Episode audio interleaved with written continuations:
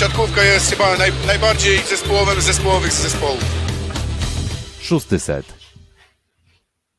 Mm, słuchacie podcastu Szósty Set. Mm, słuchacie mm, czwartego, czwartego, czekaj, cztery drużyny, trzy drużyny, nie, już piątego odcinka e, z cyklu Odliczamy do Plus Ligi. Piąty i przedostatni. Dobrze liczę? Dobrze liczę chyba, tak? Cztery drużyny były trzy, trzy, to jest dziesięć, czwarta, no tak, piąty odcinek. Jakby nie patrzeć, jest to piąty odcinek. No nie, i to, już jest czwarty odcinek. Nie, moim, moim a nie, czwarty odcinek? Dobra, czwarty odcinek. Nie ma to jak Gdyby- mocny początek. Gdyby można było to cofnąć, to bym cofnął, ale niestety nie można, najwyżej wytniemy to w postprodukcji jakiejś tam. Tak, to jest czwarty, Nie, nie ma co wycinać, ale to Tak, jest nie czwarty ma. odcinek. tak, to jest czwarty odcinek i to jest odcinek, Dużo którym... ostatnio transmitujemy, więc nam się po prostu już może mylić i mieszać, ale 100% czwarty odcinek zostało nam sześć ekip do umówienia. Dokładnie. Um, dzięki Filip za wyklarowanie, więc trochę się zakała, zakałapućkałem na samym początku. Mm, No ale słuchacie podcastu Szósty Set, słuchacie więc czwartego odcinka z cyklu Odliczamy do Plus Ligi. E, Poruszymy dzisiaj temat trzech drużyn, które zajęły miejsca 6, 5 i 4. Drużyn, którym było mm, myślę, że niedaleko od medalu albo do walki o medale. Mm, Czyli Indykpolu AZS-u Olsztyn, który zakończył sezon na miejscu szóstym, mm, a Sekoresowi Rzeszów na miejscu piątym, no i na miejscu czwartym PGS Krabełchatów, a o tym wszystkim opowiedzą Wam ze studia w Warszawie Piotr Złoch. Ze studia w Rzeszowie Filip Korfanty, cześć. i ze studia w Bełchatowie Kuba Lewandowski. Śmieję się, że Bełchatów, no bo dzisiaj mamy rodzonego Olsztynianina, czyli Ciebie Piotrek, mamy człowieka, który już wiele lat mieszka w Rzeszowie, czyli Filipa, a nikogo nie mam z Bełchatowa, ale postaram się też do tej dyskusji coś wnieść. Mm, Właśnie, to jest pierwsze nagranie, w którym jest nasza, nasz cały tercet szóstosetowy, nie cztery szóste, szóstego seta, całe sześć e, szóstych. Jesteśmy w komplecie, no i w tym komplecie będziemy Wam przez następne pewnie półtorej, półtorej godziny umilać mm, czas naszymi spostrzeżeniami na temat drużyn, które na pewno jakieś tam swoje aspiracje mają, no i o drużyn, o których co nie ma w ogóle chyba żadnej wątpliwości um, co do tego, że mm, są to drużyny, które historycznie bardzo zasłużone dla dla polskiej siatkówki. Mm, Indykpol AZS Olsztyn, ta drużyna, ostatni medal, bo od Indykpolu AZS-u Olsztyn rozpoczniemy, ostatni medal w mm, 2008 roku, sezon 2007-2008, brązowy medal. Po tym, po tym medalu no, przyszły czasy chude, bardzo chude, mm, z problemami finansowymi, z poszukiwaniem tytularnego sponsora. Tym tytularnym sponsorem właśnie ten Indykpol stał się AZS Olsztyn. No i od tego momentu nie można powiedzieć, że od wejścia Indykpolu wszystko szło dobrze, bo były sezony, w których zamykali tabelę i tylko to, że mm, liga była zamknięta, sprawiało, że Indykpol AZS Olsztyn, no drużyna, której ja nie będę ukrywał, kibicuję, mm, nie spadła z ligi. Ciężkie to były sezony, ale te ostatnie sezony to już sezony dużo, dużo bardziej optymistyczne. No i zacznijmy może sobie od wspominek z tego poprzedniego sezonu. Mm, Wyjściowa pozycja numer 6 do playoffów. W playoffach spotkanie z PGS Bełchatów. Pamiętacie, że mm, awizowaliśmy ten dwumecz, czy spodziewaliśmy się dwumeczu, spodziewaliśmy się, że Skra w dwóch meczach zamknie tę rywalizację, a jednak ta rywalizacja pokazała, że praca Javiera Webera przyniosła rezultaty, no było bardzo, bardzo, bardzo blisko, mm, żeby Indyk Pola z Olsztyn wyeliminował PGS Bełchatów, no i zameldował się w półfinale. Byłem wtedy w drodze na któryś mecz plus ligowy w innej hali, a pamiętam jak sensacyjne właśnie okazało się zwycięstwo innych polu AZS-u w pierwszym właśnie meczu rywalizacji z PGS Crow i Skra nagle zrobiła się w dużych parapat- w tarapatach. Na wyjeździe wygrała PGS Kra i z tego ostatniego meczu, który zadecydował o awansie Skry do półfinału, pamiętam chyba ostatni atak i zepsuta piłka TJ'a Defalco to mi bardzo utkwiło w pamięci, że gdyby tam Defalco trochę lepiej tę piłkę zaatakował, to być może jednak ta, gdyby o tym pomyśleć przed sezonem, to sensacja miałaby miejsce, a tak to właśnie trochę kiepsko zakończył się ten sezon Defalco, bo jednak cały jego sezon był świetny, tak ogólnie mówiąc. E, Pamiętam, Piotrek, to jak chodziłeś z truty, prawda, po, po rewanżu, no bo było bliziutko, było naprawdę bardzo blisko. Zaczęło się od fenomenalnego meczu pierwszego e, Olsztynian, kiedy tak naprawdę trzy sety kolejne po pierwszym przegranym zostało zmiażdżona Skra. Rewanż w Iławie, Skra przyjechała ten mecz wygrać i to było widać od pierwszej minuty, natomiast decydujące spotkanie w Bełchatowie, niesamowity roller coaster i moim skromnym zdaniem w top 3, top top 5 spotkań ligi, jeżeli chodzi o poziom, ten, e, ten ostatni mecz e, trzeci w Bełchatowie był.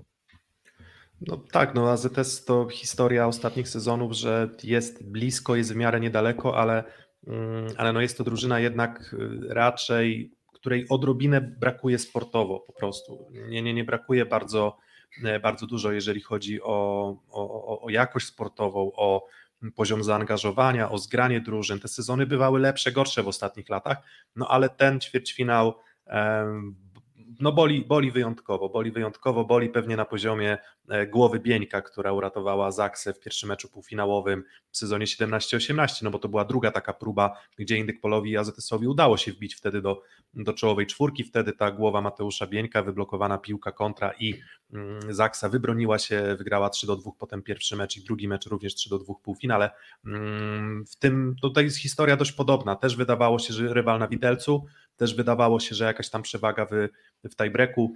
Nie dowiózł TJ DeFalco, trochę pogubił się Janek Firley, ale gdybyśmy mieli wskazać no, dwie postaci, które chyba najmocniej płynęły, dwie, dwie z trzech postaci, które bardzo mocno decydowały o obliczu Polu AZS Olsztyn, mm, no to Janek Firley i TJ DeFalco na pewno tymi postaciami by byli i nie ma, nie będzie tych postaci już w przyszłym sezonie w Indykpolu mm, AZS Olsztyn. Co według Was było problemem jeszcze sportowym AZS-u w poprzednim sezonie, tak zanim przejdziemy do tych zmian w składzie? Kuba? Problemem, wydaje mi się, jak mam zastanowić się, no to problemem był drugi przyjmujący, bo ta dystrybucja była bardzo dziwna w tych spotkaniach. To znaczy, Janek Firley potrafił zagrać po 30 piłek do Defalco i Butryna, którzy mieli na przykład po 18 punktów w niektórych trzysetowych nawet spotkaniach i 6 piłek do Roberta Andringi. I Robert Andringa, tak jak znowu wrócimy do tego, w aspektach defensywnych był bardzo dobry. Tak, jeżeli był sukcesywnie omieniony zagrywką przez lepsze drużyny, no to obciążony był Defalco, który potem w wielu meczach z czołówką nie kończył i brakowało y, tej jakości. Do tego doszedł najsłabszy sezon chyba w jego historii w Plus Lidze Jędrzeja Gruszczyńskiego. Właśnie, bo jeszcze zanim Kuba zabrałeś głos, to gdybym ja miał wtrącić, to też wskazałbym na pewno na osobę Jędrzeja Grucznickiego, który był dużym zawodem. No i jego już, tak jak o wspomnianym wcześniej DJ DeFalco i e, Jan Pirley, jego już w składzie Olsztyna zabraknie. Mm, do tego powiedziałeś, że dystrybucji na lewym skrzydle wspominali, wspominaliśmy już końcówkę sezonu Olsztyna, ale też warto może wrócić do samego jego początku i do tego, że w tej kadrze był też Mejsam Salehi, który z pewnością mógłby dawać dużo odejścia w ataku na lewym skrzydle, ale jednak jego problemy zdrowotne z barkiem zadecydowały o tym, że z nim kontrakt rozwiązano i to też spowodowało późniejsze mankamenty na lewym skrzydle Olsztyna. Mm, już w zasadzie nigdy nie dowiemy się, co by było gdyby. Wydaje się, że mm, z Robertem Andringą też było tak, że mm, taktyka zagrywki na Indyk Pola ZS Olsztyn w poprzednim sezonie była bardzo prosta. Co do zasady, jeżeli jesteś w stanie ukierunkować zagrywkę, to kierujesz ją gdzieś albo na Jędrzeja Gruszczyńskiego, albo na TJ'a DeFalco. Więc w zasadzie z Robertem Andringą było tak, że pomimo jego ewidentnych atutów defensywnych, no to, bo wiemy, że on dobrze przyjmuje, no też nie bez powodu na reprezentacji Holandii gra na libero, to, to po prostu Andringa był omijany w zagrywką. Nikt specjalnie w Andringę nie tłukł, też z tego powodu, że jakby nie było, nie było zagrożenia ze strony ofensywnej, więc po co go zamęczać? Po co go zamęczać, skoro on i tak w ataku na skrzydle radził sobie zazwyczaj, zazwyczaj i to zazwyczaj często no, bardzo często radził sobie, radził sobie słabo, więc taktyka była prosta. Był to Jędrzej Gruszczyński i TJ DeFalco. Jędrzej Gruszczyński to w ogóle chyba libero był, z, mm, który najwięcej procent przyjmował piłek ze wszystkich libero w, w Plus Lidze, jeżeli chodzi o powiedzmy w stosunku do reszty swojego zespołu. TJ DeFalco naturalnie obciążony, bo mm, no bo może to dawało jakąś tam nadzieję na wyłączenie go z części ustawień, ale jeżeli chodzi o, o Andringę, no to te jego atuty defensywne nawet nie bardzo miały możliwości się objawić, tak? Mm, no i to był problem. I nigdy się już nie dowiemy, co by było, gdyby ten Mejsam Salehi e, występował. Ja myślę, że to byłaby drużyna mocniejsza. Może troszeczkę rozładowałoby to, nie wiem, nacisk na, mm, na Defalco, nacisk na Gruszczyńskiego, ale niezależnie od tego, no jednak to przyjęcie było dość szarpane. Mm, I gdy to przyjęcie było dobre, to Janek Firley grę prowadził fantastycznie, kapitalnie, ekspresy do TJ'a DeFalco. Mm, jeżeli tego przyjęcia nie było, no to też jakiś tam zgrzyt się pojawiał. No i nie sposób nie wspomnieć też o Karolu Butrynie, który w kolejnym sezonie, w kolejnej drużynie udowodnił, że mm, zresztą zasłużone powołanie chyba do reprezentacji Polski i też dobre występy w reprezentacji Polski, no i on zostaje, więc z tego takiego tercetu liderów no mamy tylko jedną postać, ale widzicie już na ekranie te transfery, które odchodzące e, z, z Indykpolu AZS-u Olsztyn. To wspominaliśmy o TJ DeFalco, czy też Torim DeFalco do Aseko Resowi Rzeszów, Mm, Jan Firlej do projektu Warszawa, Jędrzej Gruszczyński do Aluronu CMC Warty Zawiercie na drugiego libero. Mm, no a dwie pozostałe straty to są takie straty, nie straty. Redi Bakiri, reprezentant Albanii, który mm, dostał może kilka setów w trakcie w trakcie których mógł się pokazać, bo w trakcie sezonu przyszedł jako czwarty przyjmujący, no i Wiktor Janiszewski, on jakieś tam problemy z, z kontuzjami, więc trochę przemodelowana ta linia przyjęcia, no bo trzech zawodników Mm, zniknęło, pozostał tylko Andringa. No i widzicie następstwa za tych zawodników, no i mm, gdybyście mieli wskazać większą stratę najpierw, to Defalco czy Firley? Biorąc pod uwagę, kto przyszedł, to myślę, że mimo wszystko większa strata to będzie Jan Firley. E, z racji tego, że Tuaniga to jest podobny zawodnik, ale myślę, że to lekko gorszy od Janka, chociaż nie ma dużej różnicy między właśnie stratą Firleja i Defalco. Myślę, że obaj nie do końca muszą zostać zastąpieni. Nie ma 100% pewności, że tak, ten zawodnik, który przychodzi, to ewidentnie jest w stanie wejść w buty poprzedniego, ale różnice są nieduże. Ani między Firlejem a przychodzącym Dłonigą, ani Defalco a przychodzącym Lipińskim. Obaj mają, obie te pary mają podobne zalety, podobne wady, ale mimo wszystko myślę, że większą stratą będzie Firlej, a nieznacznie. Y, Piotrek, y, jak blokował Firley? Mm, to znaczy myślę, że trochę to poukładał Weber na koniec sezonu, mm, że, że trochę, trochę udawało się to ukryć. Natomiast to co do zasady, mm, trochę lepiej pewnie niż Tuaniga, ale nie wybitnie. O tak. Trochę lepiej zagrywa Tuaniga z tej dwójki, myślę, szczególnie wracając do sezonu w Suwałkach, kiedy pierwszego, kiedy Tuaniga serwował bardzo dobrze. No i kwestia teraz prowadzenia gry. Szybciej gra Firley, ale Tuaniga miał sezon kadrowy bardzo dobry. Ciężko się do niego przyczepić, nawet zobaczcie, mecz papier lakmusowy, pierwszy Mistrzostwa Świata USA Polska 3-1, z bardzo złego przyjęcia Tuaniga grał nieźle. Umiał krować sobie liderów, umiał doprowadzić do sytuacji, w której skuteczność Amerykon była dobra, więc wydaje mi się, że jeżeli Tuaniga nawiąże do gry, którą prezentował szczególnie w pierwszej rundzie w Suwałkach, kiedy przyszedł, to może nie być dużą stratą, bo Jan Firley miewał mecze kapitalne i miewał mecze bardzo słabe.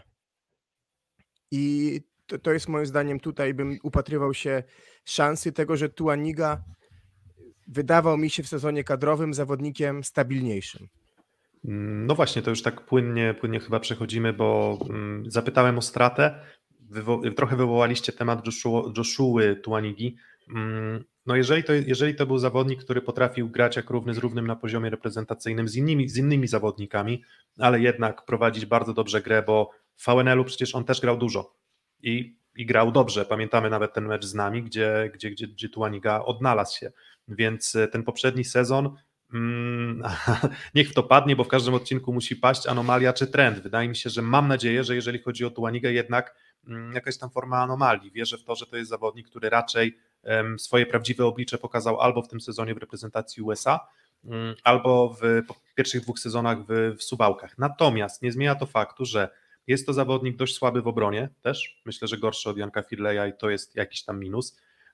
Jest to zawodnik e, no, trochę gorszy na bloku, żeby nie powiedzieć, że na tym bloku jest dość dużą mm, dziurą. Pomimo wydawałoby się, że warunków fizycznych niezłych, no to jednak nawet jak spojrzymy w bloki punktowe, ale nie tylko, to z lubością sobie wykorzystywali jego ręce mm, skrzydłowi, mm, lewo, lewo skrzydłowi w zasadzie przyjmujący głównie mm, w poprzednim sezonie w barwach Ślepska Malów Suwałki, przy czym no to też jest tak, że z tą oceną bloku to zawsze bardzo dużo zależy od tego, jak cała drużyna pracuje na bloku. W Ślepsku to, to trochę nie działało, więc tutaj może trochę tak na wiarę liczę, że może ten blok się poprawi. No a jeżeli chodzi o kreatywność, jeżeli chodzi o o grę, to wydaje mi się, że trochę wyższe piłki daje niż Firley. Wydaje mi się, że Firley gra jednak płasko i szybciej. On trochę te piłki w zeszłym sezonie podwieszał, ale też wydaje mi się, że on po prostu tę swoją jakość potrafi dopasować do poszczególnych zawodników, więc o element rozegrania bardzo się nie boję.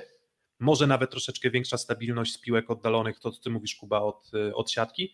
Mm, no ale ten aspekt bloku, aspekt bloku obrony tak o. Mhm.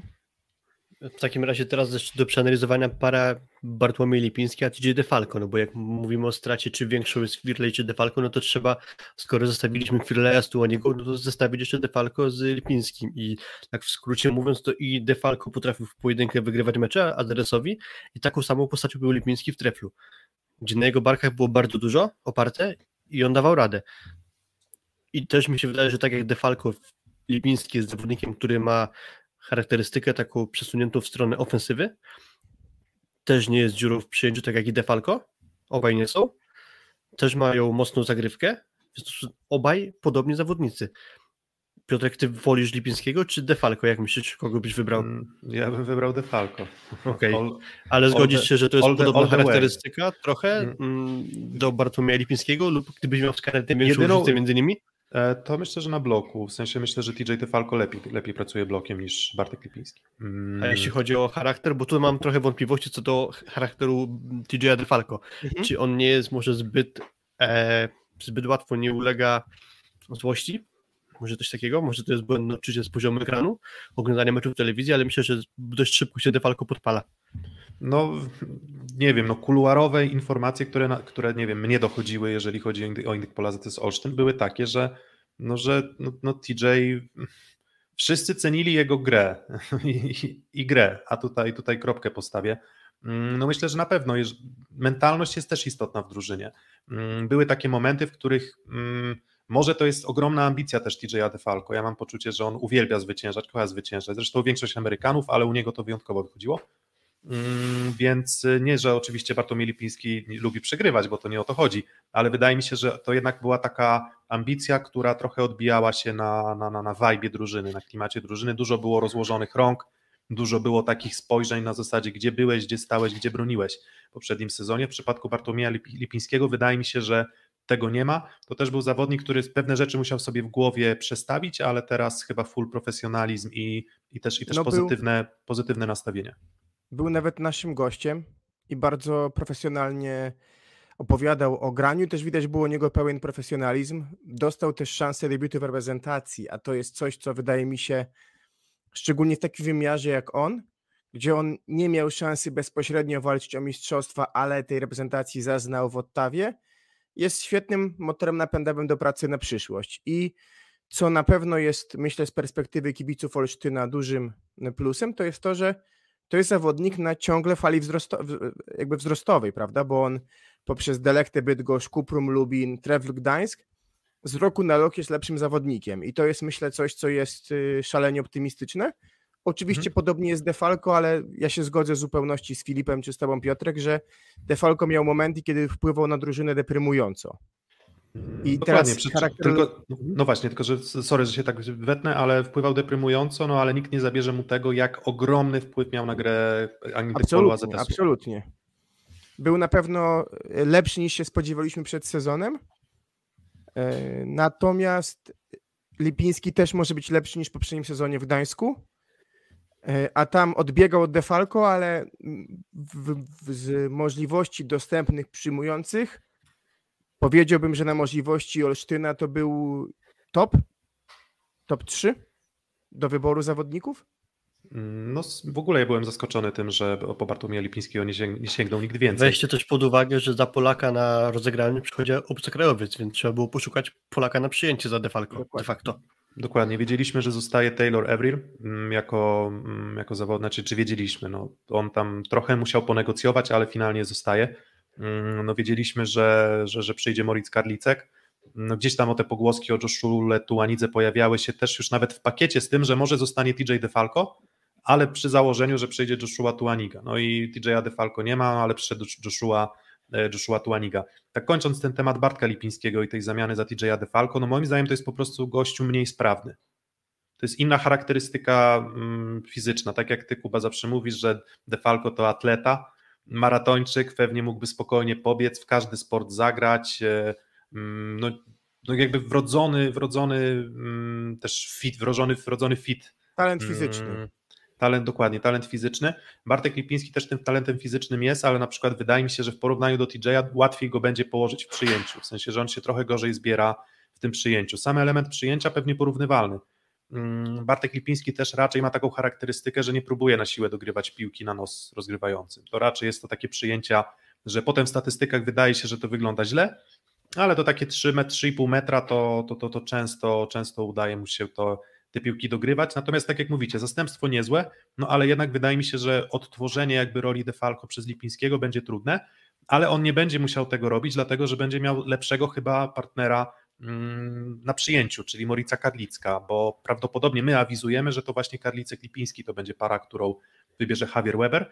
No i mm, Kuba, ty jako reprezentant kościołu Michała Winiarskiego mm, widziałeś mecze reprezentacji Niemiec. Podobał ci się Moritz?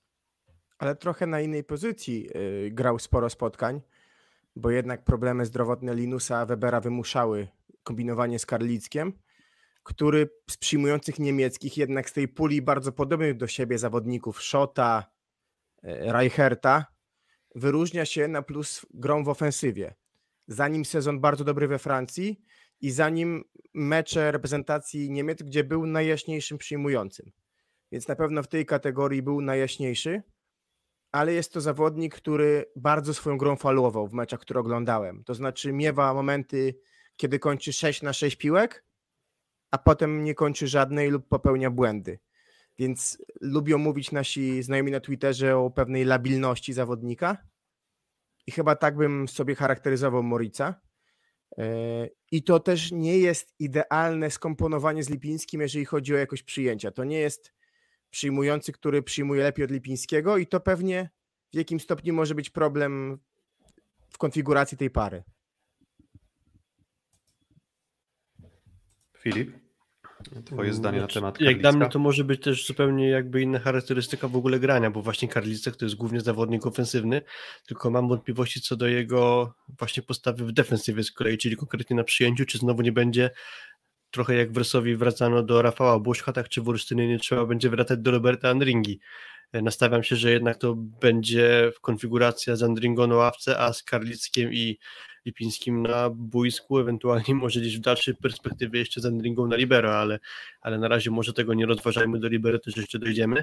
Mm, na pewno jestem spokojny o postawę Niemca w Lidze, zwłaszcza, że też on ma za sobą dwa sezony na poziomie Serie A, bo był i w Cysternie i był w Modenie, więc to nie jest tak, że on dopiero do Plus Ligi wchodzi jako gdzieś, gdzie jeszcze nie był na tym poziomie sportowym. To, że on trafił do Francji, no to była trochę jakby lekka regresja w jego karierze, ale też chęć na pewno poszukiwania mm, gry, ale na najwyższym poziomie już rywalizował, więc ja jestem spokojny o postawie Niemca i i myślę, że to lekko właśnie zmieni proporcje mm, w ataku Olsztyna. Myślę, że to wyjdzie na plus. Mm, dokładnie, no i tutaj już, już troszeczkę w naszej, naszej dyskusji zaczyna się pojawiać to, co może być potencjalnie minusem Indykpolu AZS-u Olsztyn, a co plusem. No to plusem raczej będzie to, że nawet odrzucenie Indykpolu AZS-u od siatki nie zagwarantuje rywalom mm, łatwego zdobycia punktu. Wszystko na to wskazuje, bo, bo to zestawienie Karlicek, Lipiński i Butryn na skrzydłach wydaje się być zestawieniem mm, na pewno mocnym. Mm, druga strona medalu, no to to jest to, co mówicie, no jednak ten element przyjęcia. No i mamy Karlicka i Lipińskiego, no i zastanawiamy się, czy ta wajcha nie jest zbyt mocno przekierowana jednak w stronę mm, jakości na skrzydłach. Um, zazwyczaj trochę za jakością przyjęcia też idzie jakość obrony, więc tutaj trudno jest mi się wypowiadać, jak to będzie z Karlickiem. Wierzę, że Weber potrafi wycisnąć dużo z drużyn, ale jakichś tam indywidualnych umiejętności zawodników też drastycznie nie zawsze jest w stanie zmienić. No i jeszcze kolejny znak zapytania co do tej linii przyjęcia jest taki, że nie mamy Jędrzeja Gruszczyńskiego, no i on grał źle, tak nie, nie boję się tego powiedzieć, że on w wielu spotkaniach AZS-u grał źle, natomiast mamy jako Kubę Hawryluka, który był najlepiej przyjmującym zawodnikiem pierwszej ligi w wieku lat 19, co myślę, że bardzo dużo mówi i, i też to, to, to jakby przyjęcie jest jego atutem, tyle tylko, że nie wiemy jak poradzi sobie mm, z pozycją plus ligi, no i jako jego rywalizacja do miejsca, do miejsca w składzie będzie no, wychowanek indyk polu AZS-u Jakub Czunaitis, który moim zdaniem w zeszłym sezonie mógł jednak otrzymywać więcej szans na grę od, od Javiera Webera, a, a, a tych szans nie otrzymywał, natomiast w sparingach, przynajmniej obserwując tam gdzieś tam statystyki właśnie pozytywnego przyjęcia, to, to wygląda to mm, nieźle, więc Tunaitis chyba będzie zabezpieczał, na początku na pewno też będzie w wyjściowym składzie wychodził, no bo Hawryluk dopiero wraca z kadry. No i co sądzicie o talencie Kuby Hawryluka? No bo może talent reprezentacyjny. Ja tyle co o nim tylko po prostu słyszałem. Ja go nie widziałem na boisku na tyle, żeby go oceniać, ale właśnie słyszałem, że duży talent, no i czas najwyższy chyba, żeby próbować tej plusligowej mm, mm, gry, także nie jestem w stanie tu nic więcej powiedzieć, po prostu będę obserwował i na bieżąco będę starał się sobie jakąś opinię wyrobić. Plus jest właśnie taki, że jeszcze w razie czego obok Chinetisa, który też za bogatej plusligowej historii z gry nie ma, ale jest to odejście w postaci Andringi, w razie czego, który w kadrze Holandii dość regularnie ostatnio występował na libero. Minus robi się taki, że jeżeli będzie grał Andringa, Tuaniga i Karlicek, no to już nie zagra Taylor Evril, więc ewentualnie takie kombinacje w składzie e, będzie musiał stosować e, Weber, w sensie takim, że no, może być tak, że mm, będą się mieszać Evril z Andringą na libero, bo to też nie jest tak, że cały mecz będzie musiał spełnić, spędzić na ławce Evril, ale to też trochę melodia przyszłości. Może Kuba Havrylu okaże się takim graczem, że nie trzeba będzie szukać żadnego odejścia w postaci Endringi i właśnie od początku do końca z buta wejdzie w Plus Ligę. Nie wiem, dopiero się przekonam. Plus Liga to surf pewnie o 10 km na godzinę mocniejszy, bardziej kierunkowy i to jest na pewno wyzwanie przed Havrylukiem dojścia do szusowania do tego poziomu ciut wyższego, albo nawet nie ciuta znacząco wyższego w porównaniu do pierwszej ligi, bo widzimy jak czołówka pierwszej ligi, kiedy pojawia się w Plus Lidze, zazwyczaj jest w ogonie, więc generalnie no, to jest moim zdaniem wyzwaniem będzie przestawienie się na tą sytuację, natomiast zgadzam się, że nie zdziwię się, jeżeli Robert Andringa będzie na libero próbowany, no bo jest w, w, w obwodzie Szymon Jakubisza, który już pod, pod Javierem Weberem e, notował bardzo dobre występy na środku. Mm, dokładnie, więc jest kilka tych kombinacji możliwych. No wyjściowo zakładamy, że wychodzi United, Karlicek i, i Lipiński. Zaraz, zaraz zresztą też ten skład um, pokażemy. Um, czwarty przyjmujący Kamil Szymendera, właśnie Kuba Hawryluk i Kamil Szymendera to są dwie postaci, które wracają ze srebrnym medalem Mistrzostw Europy do lat 20, natomiast myślę, że Kamil Szymendera wielu szans na grę otrzymywać nie będzie. Mm, z tego prostego powodu, że, że, że wydaje mi się, że on jest po prostu w tym momencie za słaby w ataku jeszcze. Mm, bardzo często jest tak, że ci zawodnicy, którzy też nie mają jakiejś tam, nie wiem, nieprawdopodobnej mm, siły fizycznej, niejako wrodzonej, bardzo mają to takie przejście opóźnione z wieku juniora do wieku seniora, więc ja myślę, że jeszcze sezon, dwa będą potrzebne Kamilowi na to, żeby grać. Więcej, więcej jakby szans spodziewam się dla dla Kuby Hawryluka. W ogóle to jest chyba bardziej Kuba niż Jakub. Jeżeli widzimy, to tak szukaliśmy różnych źródeł, ale tak jak Kuba Lewandowski to jest Kuba, a nie Jakub w dowodzie, prawda? tak, e, taki, taki Kuba Hawryluk jest, e, to jest Kuba, a nie, a nie Jakub, ale tak na marginesie. No i kto został? No jednak spora część drużyny Indyk Polo AZS Olsztyn została. Mm, zestawienie na środku Taylor Evril, Mateusz Poręba, Robert Andringa, Karol Butryn, dużo już mówiliśmy, ci, którzy śledzą ligę, no to na pewno wiedzą, że to jest zawodnik klasowy, klasowy. Mm, Karol Jankiewicz, drugi rozgrywający, Kuba Unitis już wspomniany, Dawid Siwczyk, y, czwarty środkowy, mm, Jan Król, drugi atakujący, no i właśnie wspomniany Szymon Jakubiszak. To jeszcze może chwilę o zestawieniu środka. Mateusz Poręba myślę, że z bardzo dużym impulsem. On wraca z kolei jako srebrny medalista Mistrzostw Świata Seniorów. Też ogromny impuls do pracy i myślę, że to powinien być zawodnik mm, jeszcze lepszy niż był w poprzednim sezonie. A Evrilowi to chyba trzeba życzyć zdrowia. Evril zagrał a, to może na początku.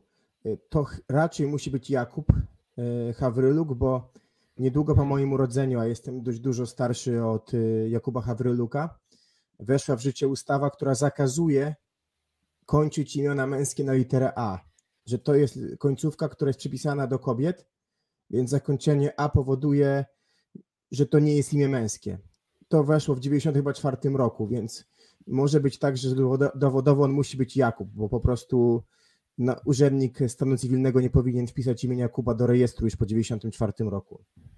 Mm, widzicie, no to przy okazji możecie się dowiedzieć też nieco o, um, o imionach w Polsce. E, no a wracając do siatkówki? Tak. Y, Mateusz Poręba. Ciekawa historia, bo y, na przykład ty Piotrek y, widziałeś go bliżej Kłosa, prawda? Przed tym sezonem reprezentacyjnym, czy w ogóle w trakcie sezonu, że wydawało się, że Mateusz Poręba miał moment, kiedy był bardzo blisko topowych środkowych, natomiast chyba to granie reprezentacyjne jeszcze trochę jest inne i, i tak w bardzo młodym wieku już dostał szansę gry, natomiast przed nim też wielkie wyzwanie, bo przy trzech środkowych na igrzyskach i wracającym do zdrowia Norbercie Huberze, no to może być duże wyzwanie, żeby się do tej kadry łapać, więc trzeba iść do góry, natomiast też przed Mateuszem Porębą ostatni sezon w Olsztynie i potem transfer do Zaksy, więc chyba się wszyscy spodziewają dalszego kapitalnego rozwoju Mateusza, który pewnie zastąpi tam już Davida Smitha. A jeżeli chodzi o Avrila, no to kapitalnie zagrał playoff, prawda, ze Skrom. Jakby widać było na co czekano cały sezon, w końcu był zdrowy i w końcu zagrał bardzo dobrze na bloku, bo wyglądało to tak, że z tej dwójki, no Mateusz Poręba dużo lepiej rozumiał się z Janem Firleyem i miał bardzo dobre liczby w ataku, natomiast Avril często kończył mecze na poziomie, nie wiem, 3 na 7, 5 na 12, 4 na 9 ataków skończonych, za to więcej miał bloków bezpośrednich. Ale był taki Mm. moment, pamiętam, że zagrał świetnie Szymon Jakubiszek i nawet już ty, Piotrek, mówiłeś, że może już czas skończyć Tak, ciągnąć tak, tak. Avrila i Mhm. dać szansę od gry Jakubiszekowi od, od początku. Mm. No tak, no wi- wiadomo, no Taylor Avril jest, znaczy ja wierzę akurat Szymona Jakubiszaka, w sensie ja uważam, że on jest, jemu brakuje trochę powtarzalności mm, w tej jego grze, ale wydaje mi się, że i warunki fizyczne, no ma, ma, ma, jest to materiał na takiego niezłego ligowca, to, to, to w ogóle bez wątpienia, takiego, który tam gdzieś tam zaczepi się może w, mm, w dolnej części tabeli, nie wiem jaki jest jego sufit. Mm, Dobra, prezentujemy drużynę. Karol Butryn z Joshua Tuanigą po przekątnej, Bartłomiej Lipiński, Moritz Karlicek na przyjęciu, Mateusz Poręba, Taylor Avril na środku. No i na libero wpisaliśmy Kubę Jakuba Hawryluka. Na oficjalnej stronie AZS-u jest to Kuba. Mm, Nasz Kuba mówi, że raczej Jakub. Mm, No ale jest też Jakub Ciunaitis jako drugi libero, no i myślę, że tutaj będzie dużo rotacji, więc e, mm, na pewno otworzy sezon Kuba Ciunaitis, docelowo Kuba Hawryluk e, będzie próbował go gdzieś tam mm, wygryzać. Dalej no z takich zmienników, no to Robert Andringa na pewno będzie otrzymywał szansę gry. Myślę, że Szymon Jakubiszak z uwagi może na te limity obcokrajowców. Trener Javier Weber i Marcin, Mierze, i Marcin Mierzejewski jako e, drugi szkoleniowiec. No i patrzycie na tę drużynę. Ja już odpaliłem ankietę wcześniej, więc cały czas możecie zagłosować. Jaką pozycję zajmie na koniec sezonu Indyk Pola ZS Olsztyn? Filip, Kuba. Najpierw wy. Ja myślę, że to może być sezon bardzo podobny do tego ubiegłego, to znaczy nie widzę tu dużych e, zmian jakościowych w składzie, ani dużej utraty jakości, ani znaczących wzmocnień. Stąd też uważam, biorąc pod uwagę innych rywali, czyli mniej więcej w czołówce jakichś wielkich przetasowań nie widzę. Ci, co byli mocni, nadal będą mocni. Stąd jeżeli Olsztyn w poprzednim sezonie był na szóstym miejscu, był bliski wyeliminowania z gry, myślę, że to może być podobna lokata jak właśnie w ubiegłym sezonie. Ten trzymiejscowy przedział, jaki zawsze typujemy, to wydaje mi się, że będzie jakieś 5-7. To znaczy sytuowa- sytuowałbym tę ekipę gdzieś za Jastrzębiem, Zaksą, e, Resowią, może Skrą i pewnie powalczył z ekipami typu Projekt Warszawa, Luk Lublin e, w tej pierwszej siódemce, ósemce ligi. Nie wydaje mi się, żeby było możliwe, żeby Olsztyn był na, na tyle słaby, żeby nie awansowali do playoffów. Myślę, że playoffy spokojnie. A jak wysoko jest y, sufit? Nie sądzę, żeby awansowali do półfinału. Ja patrzę trochę optymistycznie, bo patrzę na to. e, Optymistycznie patrzę nazwiskowo, mniej optymistycznie patrzę sposobem gry na ten moment, bo Bartomiej Lipiński, najlepszy zawodnik siódmej drużyny, Moritz Karlicek, wyraźnie wyróżniający się we Francji zawodnik, Karol Butryn pokazał w kadrze bardzo wiele, skoro wielu z nas widziało go prędzej jako drugiego atakującego kadry. Mateusz Poręba zrobił sezon kadrowy, Avril grał bardzo dobrze, nawet, znaczy wchodził na zmiany na Mistrzostwach Świata, ale jak wchodził na te zmiany, no to pokazywał się z dobrej strony, więc poza e, Kubą Hawrylukiem mało jest osób, których nie sprawdzi, które się nie sprawdziły na wysokim poziomie i które nie mają wysoko sufitu, bo moim zdaniem każdy z tych zawodników ma sufit na poziomie medalu plus ligi. Mm, Natomiast no właśnie ja ten. e, razem. Jeszcze, jeszcze a propos tego sufitu, no to do tego Mhm. sufitu jest daleko, bo tak, Lipiński ma lat 26, Karlicek 26, e, Jankiewicz 26, mm, Jakubiszak 24, mm, Poręba 23, Butryn 29, Tuaniga 25. Wydaje mi się, że to będzie jedna z młodszych drużyn też Mhm. Plus Lidze, więc a propos tego sufitu, no to też wynika on z wieku graczy.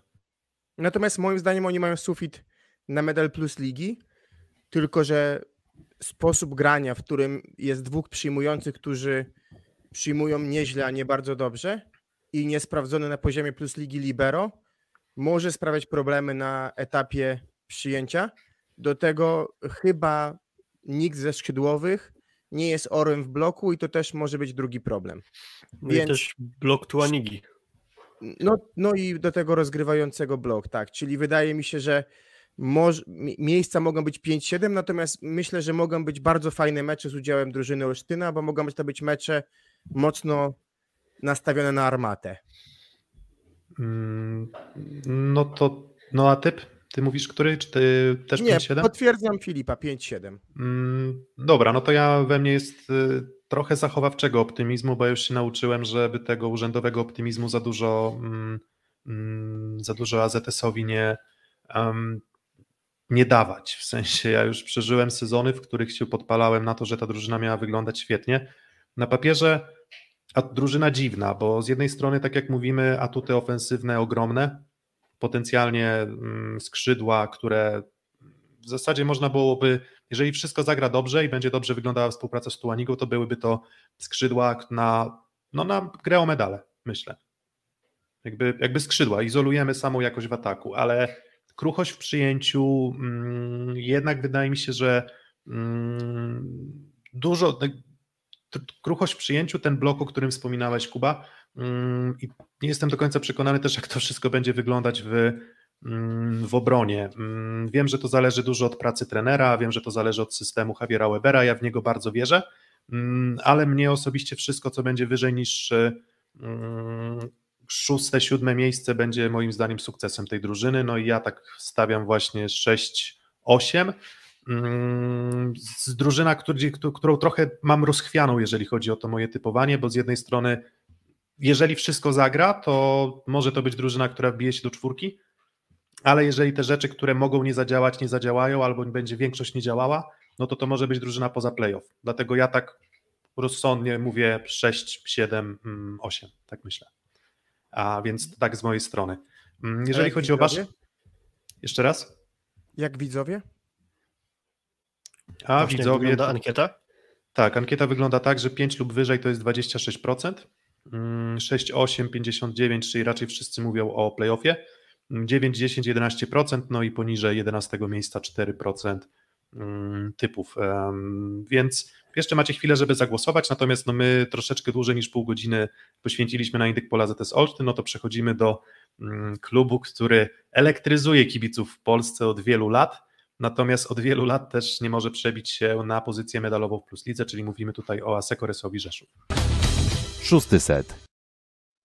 Mm, no to teraz niech przemówi Filip. Ja mówiłem dużo o Indykpolu AZS-ie Olsztyn, no to Filip, jakbyś charakteryzował ten poprzedni sezon, sezon... Mm, no właśnie, jaki to był sezon? Jak podsumowaliśmy ligę w poprzednim sezonie, to mieliśmy takie poczucie, że no chyba w miarę niezły, ale nie wiem, czy na miarę aspiracji w Rzeszowie. Myślę, że nie wyciśnięto wszystkiego, co z tego zespołu dało się wycisnąć i też był trochę to sezon paradoksu. Mianowicie, dużo przed startem ubiegłych rozgrywek mówiło się o tym, że może nie do końca trafionym transferem będzie Maciej Muzaj. Tam można było to streścić do tego, że tam Rzeszowi powinno na papierze zagrać wszystko, oprócz być może pozycji atakującego z biegiem sezonu okazywało się zgoła odwrotnie, bo coraz lepszą dyspozycję łapał Maciej Muzaj, a z kolei zawodziły inne elementy.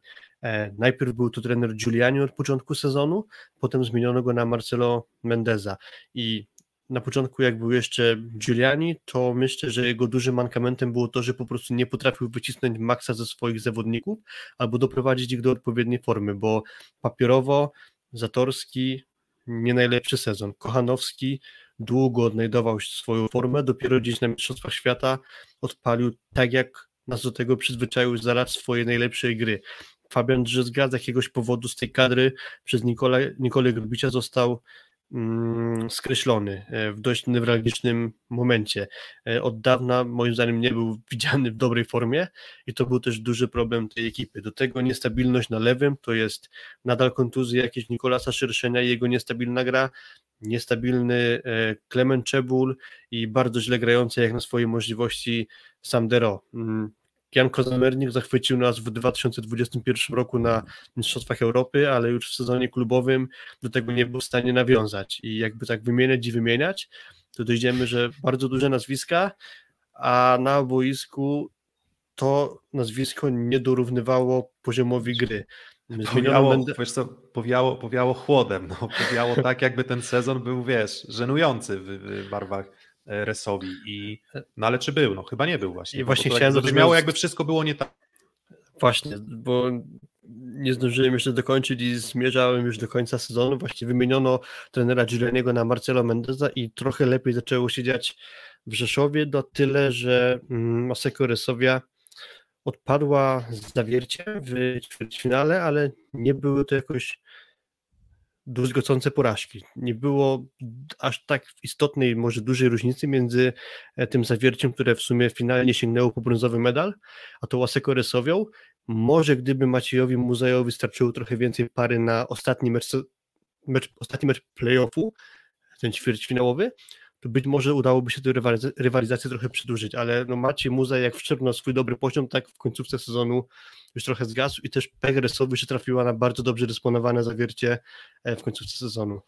Ale też Oskar Kaczmarczyk mówił u nas, jak dużą pracę włożono w wyeliminowanie Muzaja w tych meczach. Więc mimo, że te mecze były bardzo wyrównane, bo tam sety na przewagi, w wielu setach prowadziła Resowia, no to jednak trochę zabrakło. Bo i zabrakło trochę w półfinale Pucharu Polski, bo tam porażka po tej breku, prawda, z Jastrzębiem 3 do 2. I zabrakło trochę w tych playoffach, granych bardzo krótko. To też Fabian Drzyzga mówił o tym, że tak naprawdę w 4 dni rozstrzyga się cały sezon. A cały sezon Resowi, myślę, że dobrze streściłeś, Filip, zaczął się bardzo źle.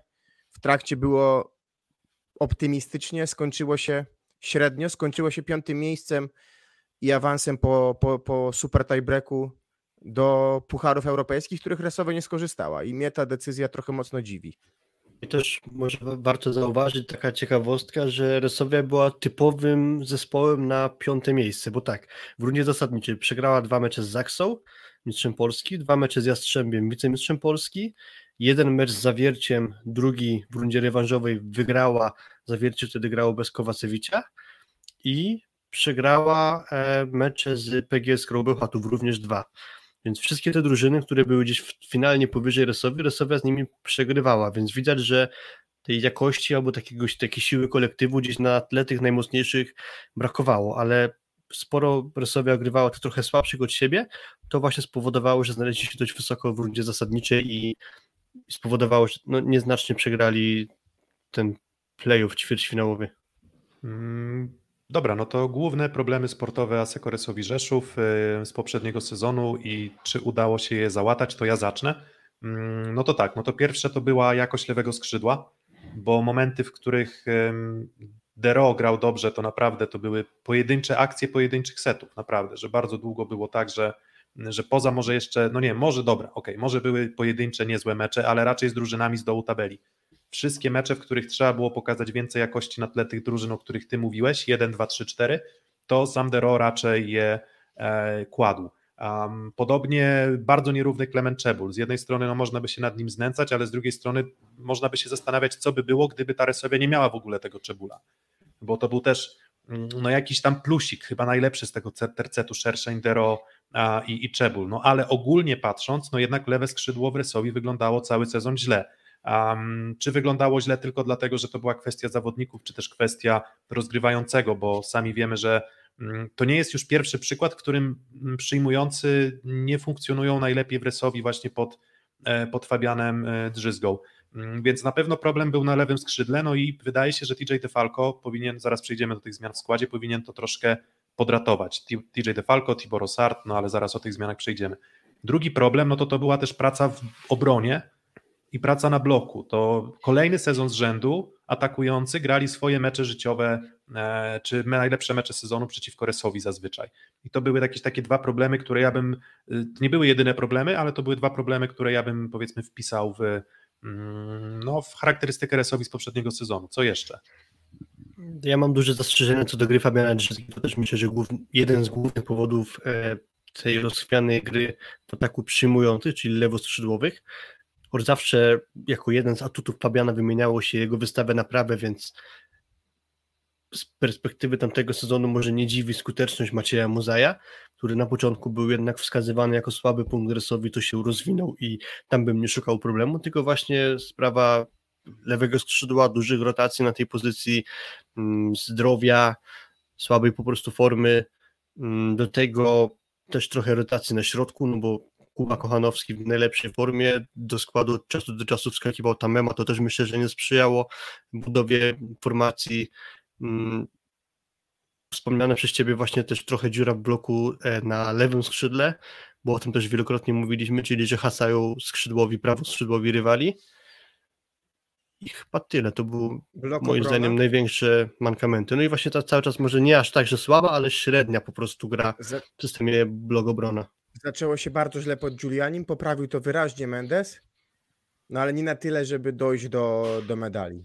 To tak, tam jeszcze trochę problemów zdrowotnych na koniec, więc e, no ten ćwierćfinał, ćwierćfinał pechowy. No i ta atmosfera, o której tutaj Jan wspomina, Jan Hochwander, to mm, czy właśnie wspomina też o, Giulia, o Giulianim, który był wypalony, no jeżeli chodzi o Giulianiego, to no to też chyba trochę problemów natury osobistej tutaj wchodziło w grę. No on nie wyglądał na, nie wyglądał na siebie, w sensie jak pamiętamy go z tych najlepszych sezonów, to on kipiał entuzjazmem, tutaj tego entuzjazmu dużo, dużo nie było. Iskry ze swoich zawodników wykrzesać już, mm, już nie mógł.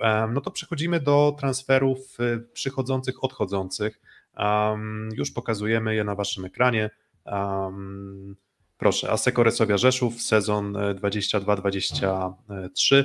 No i mamy najpierw odejścia, tak? Czyli mamy Timo Tameme, który odchodzi do Ceradu Enei Czarnych Radom, Sama Dero, który idzie do e, Hatfu Zenitu Kazań, mm, Nikolas Szerszeń do Luku Lublin, Paweł Wojicki również do Czarnych Radom razem z Timo Tamemą, no i Rafał Buszek, legenda rzeszowskiego klubu i mówię to absolutnie bez ironii, to był zawodnik, który bardzo pomagał w tych momentach, gdzie wydawało się, że już naprawdę nikogo nie ma do gry, no i Rafał Buszek wchodził i zazwyczaj grał, e, grał solidnie. Mm, Największa strata?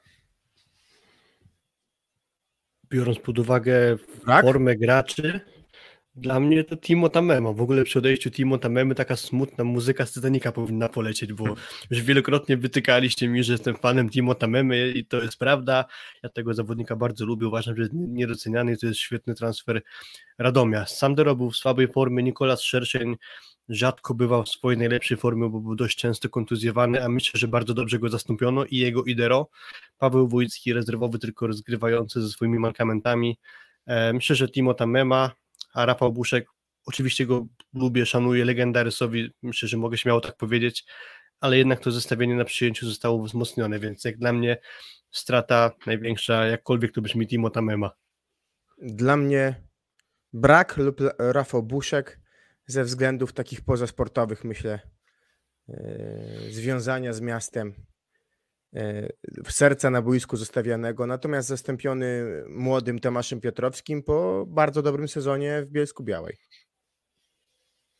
Mm, No to ja tutaj się oczywiście przychylam do Timo Tamemy, za samym Dero w ogóle nie będę tęsknił, a jak już idzie do Rosji, to już w ogóle tęsknić nie mam zamiaru i w ogóle szkoda, szkoda w ogóle mm, mikrofonu i naszego czasu antenowego na, na postać, która no, no chyba pewnie musiała trochę z musu wybierać tę Rosję, ale, ale, ale no dobra, mnie- mniejsza o większość. E, Nikolas Szerszeń to też e, spodziewałem się więcej, ale te problemy zdrowotne na pewno mu maksa potencjału mm, pokazać nie dały. Mm, Paweł Wojicki, mm, myślę, że nie wiem, taki trochę bezbarwny ten jego pobyt w Resowi. Ten Fabian nie wyglądał tak dobrze, a gdy Paweł Wojicki wchodził, to też nie miałem poczucia, że, że tę sytuację jakoś w drużynie bardzo ratował. No i mamy te następstwa, tak? No i wspomniałem o przyjęciu. Nie ma Dero, nie ma Szerszenia, nie ma Buszka. W ich miejsce Defalco, Rosart i ty, Kuba, wspomniałeś właśnie Tomasz Piotrowski z BBTS-u. No i na papierze wydaje się, że TJ Defalco ma wszystko, żeby mm, kontynuować kapitalną grę w poprzedni sezon. Nie ma chyba żadnych wątpliwości co do tego, że może poza aspektem grania z tymi drużynami ze ścisłego topu, no to TJ Defalco mm, powinien, powinien być wzmocnieniem Asekoresowi Rzeszów. Tylko jakie są ewentualne słabe punkty tego transferu, bo mówiliśmy przedtem o jego cechach wolicjonalnych, e, wynik, które wynikały gdzieś z jego gry w Indykpolu AZS-ie, to bardziej nasze przypuszczenia, ale może mają one wiele wspólnego z prawdą.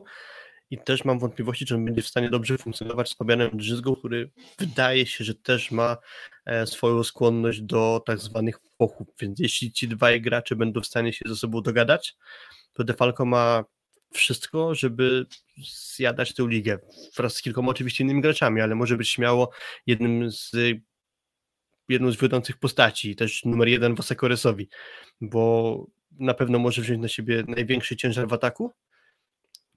bo raczej Maciej Muzy takim graczem nie jest. No i jeśli to zagra dobrze z Fabianem Drzyzgą, no to na pewno będzie gorąca postać. No tak, tylko powiedziałeś ostatnie zdanie, jeśli zagra Fabianem Drzyzgą. Defalco lubi piłki szybkie na lewe skrzydło i myślę, że dużo pracy musi być wykonane na treningach do tego, żeby do takiego zgrania doszło. Dochodzą do tego sytuacje natomiast takie z drugiej strony, że Defalco jest jedynym nowym nabytkiem, który nie przepracował okresu przygotowawczego z drużyną, e, z, z Fabianem Drzyzgą, więc pod tym kątem myślę, że można poświęcić trochę czasu na to, żeby ta dwójka się zgrała, bo myślę, że to zgranie jest absolutnie kluczowe, jeżeli Resowia, która dalej zapewne ma jeden z wyższych budżetów, po siedmiu latach do strefy medalowej wróciła. Ja myślę, że też jeszcze aspekt jest taki, oprócz tych cech wolicjonalnych i charakteru na linii rozgrywający, przyjmujący Defalco Drzyzga, to jeszcze o ile mówimy o Drzyzdze, że jego tutaj jest gra do prawego skrzydła, o tyle zawsze mankamentem, moim zdaniem największym jego było granie do lewego skrzydła. Myślę, że to dużo utrudniało atak w zeszłym sezonie, no na przykład Czebulowi, z którym długo nie mogli znaleźć tempa i tak samo może być teraz właśnie, o ile Firle jest sypaczem, który gra trochę bardziej płaskie piłki, jest w stanie grać szybko, a ich tempo grania z Defalco było imponujące wręcz. Tak teraz z jakoś tego nie widzę. Musiałoby tutaj bardzo mocno e, zostać e, naprawione to, co jest jednym z mankamentów Drzyzgi. Może gdyby doszło do jakiejś super formy, to, to będzie w stanie nawiązać do tego, co grali Firley z Defalco, ale jakoś mi się nie wydaje, na tym może Defalco trochę utracić. No właśnie tutaj też widzę, że Jan Hochwander aktywny wspominał, że był taki sezon, w którym Iwowicz złapał z Fabianem kontakt na, na szybką piłkę. Mm, nie, mówię, to nie znaczy to, że się Tylko, nie da. To, kiedy grał zna... Wasekoresowi Iwowicz? E, no dokładnie. lata 14-15 i potem chyba Marko już odszedł, więc y, to było dosyć dawno temu. Dokładnie, więc jakby te wszystkie mankamenty oczywiście co do mm, gry Fabiana Drzyzgi do, mm, do lewego skrzydła, to oczywiście Oczywiście zdajemy sobie z nich sprawę. W teorii wygląda to dobrze. Jakby, no wiecie, no tak spróbujmy odciąć się na chwilę od tego, że w Resowi w wielu poprzednich sezonach nie wychodziło i tak na chłodno oceniając, no to TJ DeFalco versus Sam Dero czy Nicolas Szerszeń to powinien być duży upgrade. I to powinna być postać, która, z którą po pierwsze też tak, zagrasz pipa, akurat Drzyzga myślę, że dobrze gra pipy.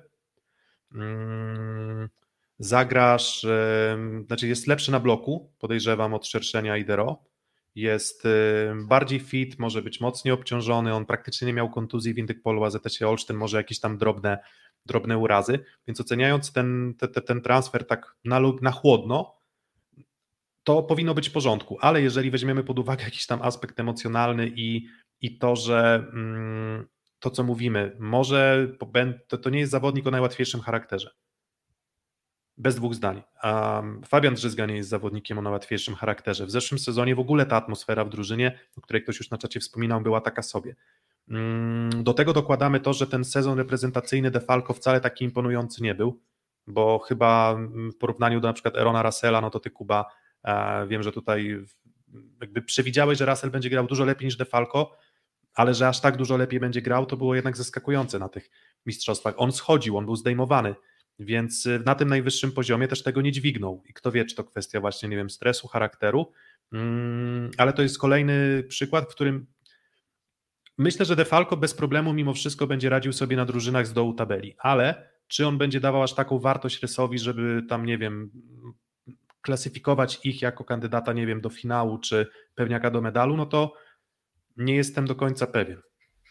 Natomiast myślę, że wielkim wzmocnieniem, bo mówiłeś o graniu pipem, akurat mecze, gdzie Dero grał dobrze, grał dużo pipa, bo on też dobrze grał pipa, chociażby w pierwszej kolejce, prawda, z Olsztynem, mm, czy któreś tam mecze chyba z Kuprum Lubin dobrze wyglądały.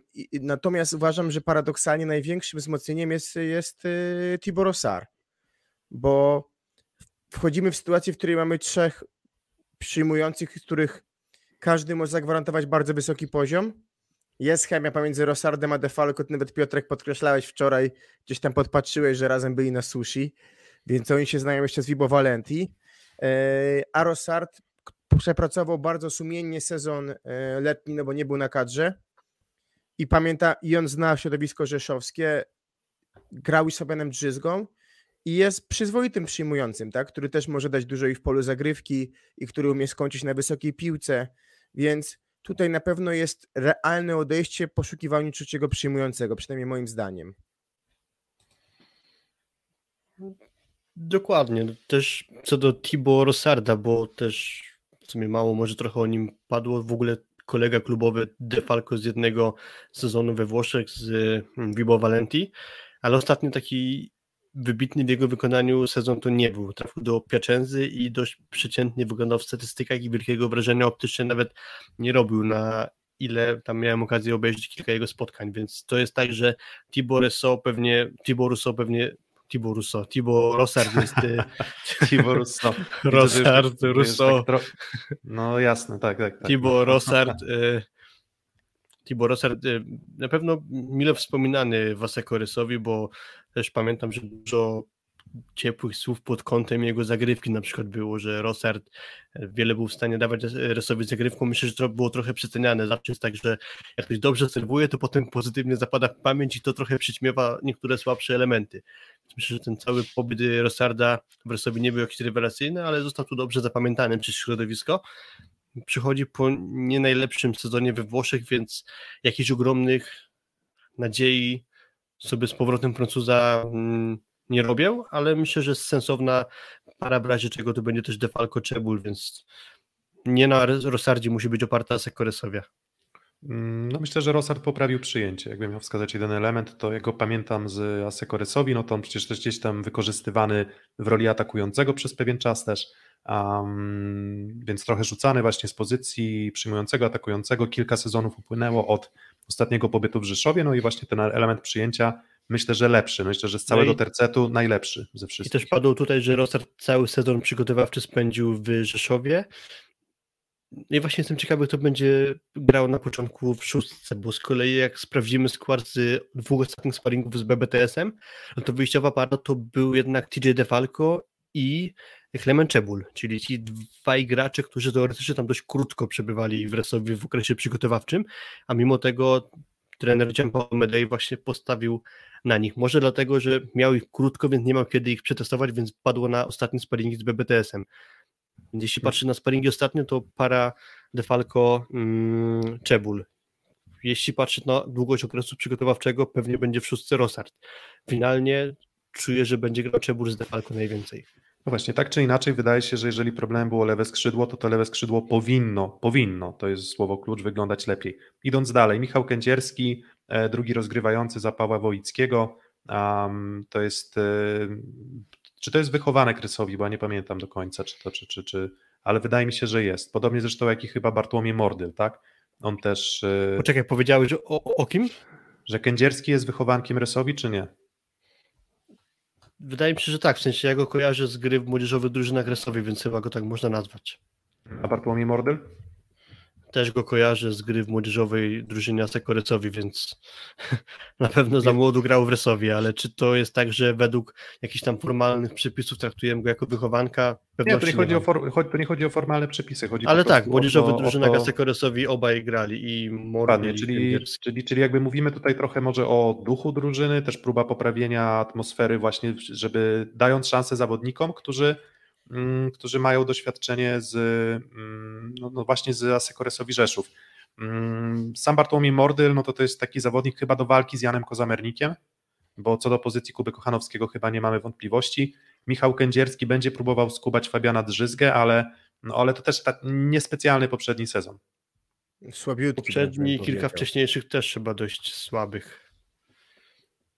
Mm, tam chyba. Ostatni dobry jest... sezon myślę, że w Sorze zagrał we Włoszech, a potem po powrocie do Polski już chyba nie zachwycał, tak bym to scharakteryzował w skrócie.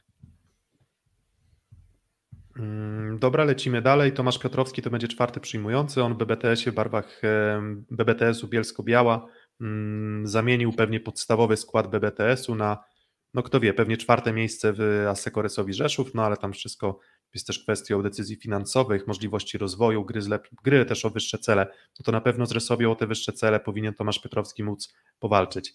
Kto został w drużynie? Janko Zamernik, Klement Czebul, mm, Kuba Kochanowski, Paweł Zatorski, dwóch srebrnych medalistów Mistrzostw Świata, Michał Potera, jako drugi libero, Fabian Drzyzga, Jakub Bucki, problemy z kontuzjami, więc nie wiadomo, czy go zobaczymy kiedy. Mm, prawdopodobnie Jakub Ziobrowski zostanie podpisany jako trzeci tymczasowy atakujący, nie wiemy na, na jak długo, ale prawdopodobnie będzie też w składzie. No i Bartłomiej Królicki jako mm, no, chyba trzeci łamany na czwarty środkowy, który raczej pokazywał się z niezłej strony, gdy wchodził, więc on też trochę tę, e, tę sytuację w drużynie podratowywał. Um, więc tak, tak zarysowuje się um, ta powiedzmy zmiany transferowe, a teraz przechodzimy już do składu. Um, to pozwólcie, że udostępnię grafikę ze składem. Aseko Rzeszów, proszę bardzo, już na waszym ekranie. Tak przewidujemy, ale to, co wspominaliśmy, TJ DeFalco i Clement Czebul, to jest takie zestawienie, które nie, mu, nie musi być oczywiste. Pewnie będzie się to wykrystalizowywało w trakcie sezonu. Maciej Muza i Fabian Drzyzga pewniacy bez dwóch zdań, Kuba Kochanowski i Paweł Zatorski pewniacy bez dwóch zdań.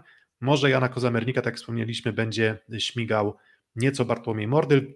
To wszystko prowadzone pod batutą Gianpaolo Medejego i jednego z bardziej nerwowych e, drugich trenerów w Plus Lidze, czyli Alfredo Martilottiego. Um, no i co? No i znowu, to jest to samo pytanie, no to teraz y, może najpierw od Kuby zaczniemy. E, patrzysz na ten skład, patrzysz na tego trenera, um, zdajesz sobie sprawę z problemów Resowi z poprzedniego sezonu, zdajesz sobie sprawę z tych zmian, co to da na koniec sezonu? Najłatwiej byłoby powiedzieć nie wiem. Rok temu typowałem bardzo wysoko Resowie i się strasznie pomyliłem. Teraz mam sobie oczywiście więcej pokory, natomiast Mam wrażenie, że trener Medei jest lekko niedoceniany. Ja się wczytałem bardzo mocno wczoraj w jego e, życiorys, też, też wsteczniejszy niż Lubę. E, I wydaje mi się, że to jest trener, który swoje w życiu wygrał. Przychodzi też, prawda, popraw mnie, jeżeli jestem w błędzie, Filip, ale jako mistrz Turcji. Zgadza się. Więc przychodzi po naprawdę dobrym okresie swojej kariery e, do drużyny, która miała dość jasno wskazane problemy, bo jeżeli my o nich mówiliśmy, to zakładam, że wybitni fachowcy no też je widzą. I do drużyny, w której miał, powiem szczerze, bardzo duży komfort przygotowań w porównaniu do wielu innych zespołów, bo paradoksalnie tych kadrowiczów aż tak wielu nie było. Było ich tak naprawdę pięciu, natomiast był Drzyzga, a nigdy wcześniej on sezonu nie wykonał swojego pełnego, jeżeli chodzi o przerwę od kadry, no bo to jest jednak kolosalna różnica. Cztery miesiące przerwy, E, z czego dwa miesiące bardzo solidnych przygotowań, więc myślę, że może wyglądać lepiej fizycznie Fabian Drzyzga. Wiesz, tak, tak ale, tak, ale nie było Czebula, nie było Kozamernika, nie było Kochanowskiego, nie było Zatorskiego i nie było Defalco, więc um, na tak, dwoje tak, babka Muzaj, wróżyła. Był Muzaj, e, chyba cały czas, prawda? Poza początkiem w Ottawie. E, no i był Rosard, więc wydaje się, że z tej perspektywy zgranie z Rosardem jest w przeszłości, z Muzajem bardzo dobre. E, pewne zrozumienie, zakładam, gry z Pawłem Zatorskim w kadrze jest. No i poprawiona na pewno jest fizyka. Na pewno jest poprawiona fizyka, no bo przygotowany, przepracowany okres solidnie. Wydaje mi się, że Resowie stać na walkę o medale w tym sezonie naprawdę. Natomiast ja mam wrażenie, że to jest trochę jak Bałkany ta drużyna, że to jest taki kociołek, w którym jak wszystko zagra pięknie odpowiednio się go doprawi, no to będzie bardzo fajnie i naprawdę jest realna szansa tą pustkę e, czy, czy, czy, czy no tą studnię bez medalów e, napełnić. Natomiast jeżeli ten kociołek wybuchnie, no to może być takie w ubiegłym sezonie, czyli takie piąte, szóste miejsce. Ja tutaj trochę rozszerzę może temat Gianpaolo Medeiego, bo o nim się tutaj sporo pojawia na czacie. Mm, co z trenerem? Myślę, że to jest postać trochę z drugiej półki włoskich trenerów pod kątem takiego bycia na świeczniku, czyli on nigdy na dłuższą metę nie zabłysnął jako ten największy wygrany, jako prowadzący włoskie kluby, bo pewnie większość osób może go kojarzyć z sezonu 17-18 w Kucinę Lubę Civitanowa i z niespełna pół sezonu później, kiedy to Medei słabo zaczął sezon jako trener Lubę, podał się do dymisji i tam trafił, zdaje się wtedy Ferdinando de Giorgi, zostawiając Jastrzębski Węgiel. I to jest przypuszczalnie okres życiorysu Medeiego, który kojarzy większość osób, ale gdzieś tam w Lubę 17-18 to był jakiś tam kolejny etap jego kariery, bo on wcześniej, jak wspominałeś Kuba, kilka lat pracował między innymi we Francji i skończył to pobytem w Tours, gdzie wygrał Puchar. Dalej trafił właśnie z Tours, jakby tam się e, pokazał swoją pracą, dano mu szansę w Lubę, to jest duża nobilitacja i tam był trochę takim Adasiem Miałczyńskim, czyli cały, cały sezon ciągle drugi. Puchar Włoch drugi, Super Puchar drugi, Mistrzostwa Włoch drugi, Liga Mistrzów drugi, Klubowe Mistrzostwa Świata drugi. Więc tu wszystkie finały, jakie się dało, przegrał. Kolejny sezon to już była ta złożona przez niego dymisja, po czym znalazł zatrudnienie w Ziracie Bankasi Ankara, pracował tam dwa lata i dał temu klubowi w sezonie 2021 pierwsze w historii mistrzostwo kraju. E, tam z obcokrajowców był e, Walter Termat, Marcin Atanasow, Martin van Garderen, plus tacy młodzi Turcy z Arsenanem Eksem doświadczonym na rozegraniu. E, to nie było oczywiste, że oni mistrzostwo zdobędą, a jednak Medei był w stanie poprowadzić do tego, żeby wygrali Mistrzostwa Turcji. Ostatnio zrobił sobie przerwę od trenowania, on to tłumaczył tym, że potrzebował czasu dla rodziny, że w czasie COVID-u miał utrudniony kontakt z rodziną, że w Turcji przez dwa lata jego rodziny z nim nie było, stąd ta przerwa w trenowaniu teraz objęła Sekoresowie. Jestem skłonny się zgodzić z tym, że jest to trener może o niższej klasie aniżeli Marcelo Mendes. Myślę, że jest warty dania mu szansy. Czy się sprawdzi? Nie mam przekonania. No i nie właśnie do tego dochodzimy. Nie jest parodystą. Nie jest parodystą. Nie jest, to, to, tak, to, myślę, że... Prób, ludzie, ludzie próbują tworzyć narrację, że to jest trener, który jest przypadkowy, który niczego nie wygrał, to nie jest prawda. Jak Montaniani czy Serniotti. Jak tak? Montaniani czy nawet nie Banioli, tylko Bonita w Wolsztynie. Myślę, że to jest trener z dużo wyższej półki, aniżeli właśnie chociażby Montaniani i Bonita, czyli też Włosi, ale jakie jest przed nim zadanie? Ma na papierze bardzo mocny zespół, tak jak i Giuliani. I kwestia tego, żeby to dobrze poukładać, żeby doprowadzić graczy wszystkich tych, co ma do odpowiedniej formy. Jeżeli tak będzie, myślę, że Asekoresowie stać na medal. Jakieś miejsca 2-4 typuje. Ty, ty typujesz 2-4 i jeszcze ma jedno bardzo duże wyzwanie, a mianowicie musi sprawić, żeby to się spięło pod, pod kątem mentalnym. Jeszcze, dokładnie. Też, to jest, ale to, to jest, to, jest, to jest, wyz...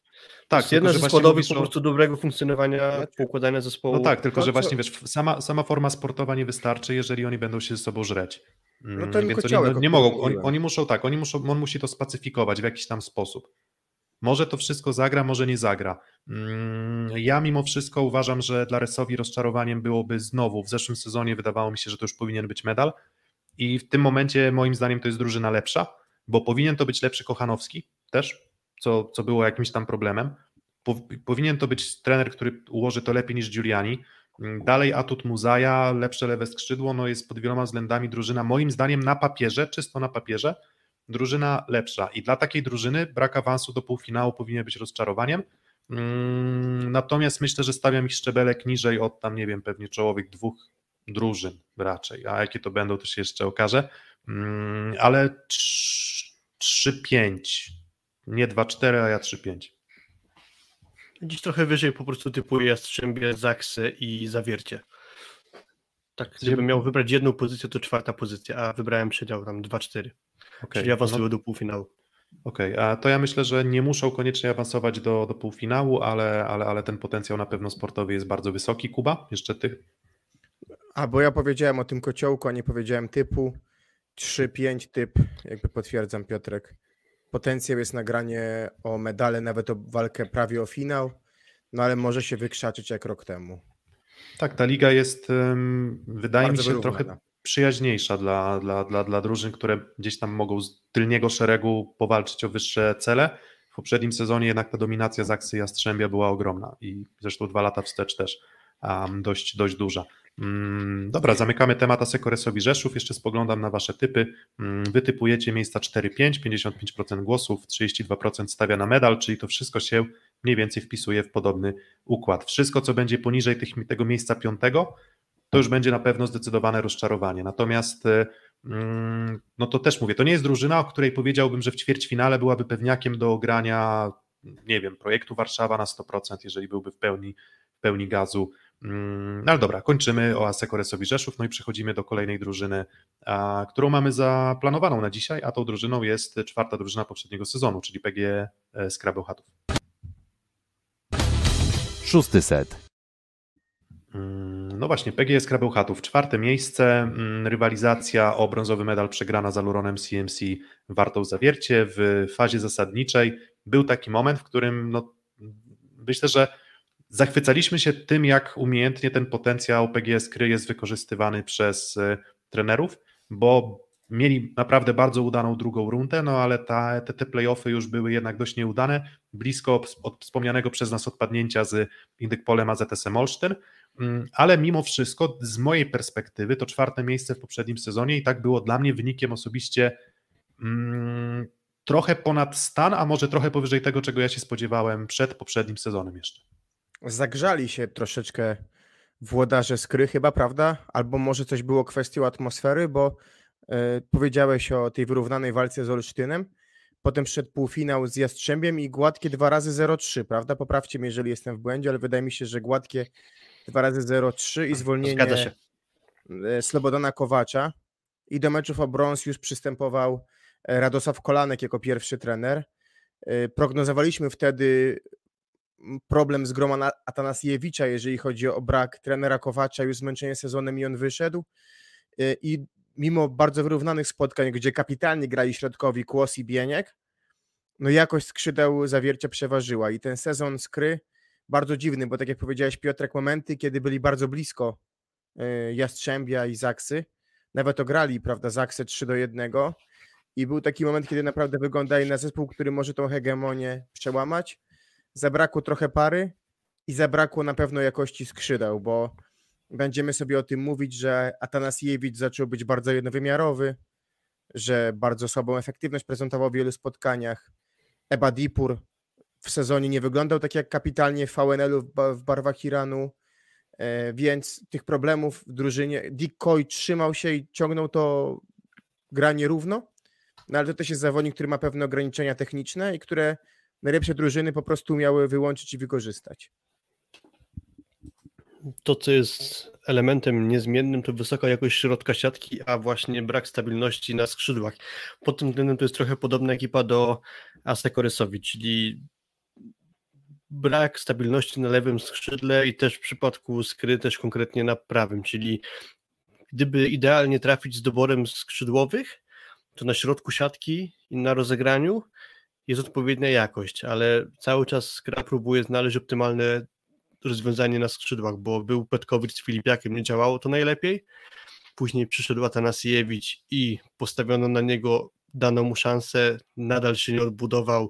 Trwa to już od dłuższego czasu, bo zanim trafił do Bełchatowa, to nieudany, nieudana końcówka pobytu w Perugii, później nieudane sezony na kadrze, i nadal mam wątpliwości, czy będzie w stanie go odbudować nowy trener z gry Joel Banks.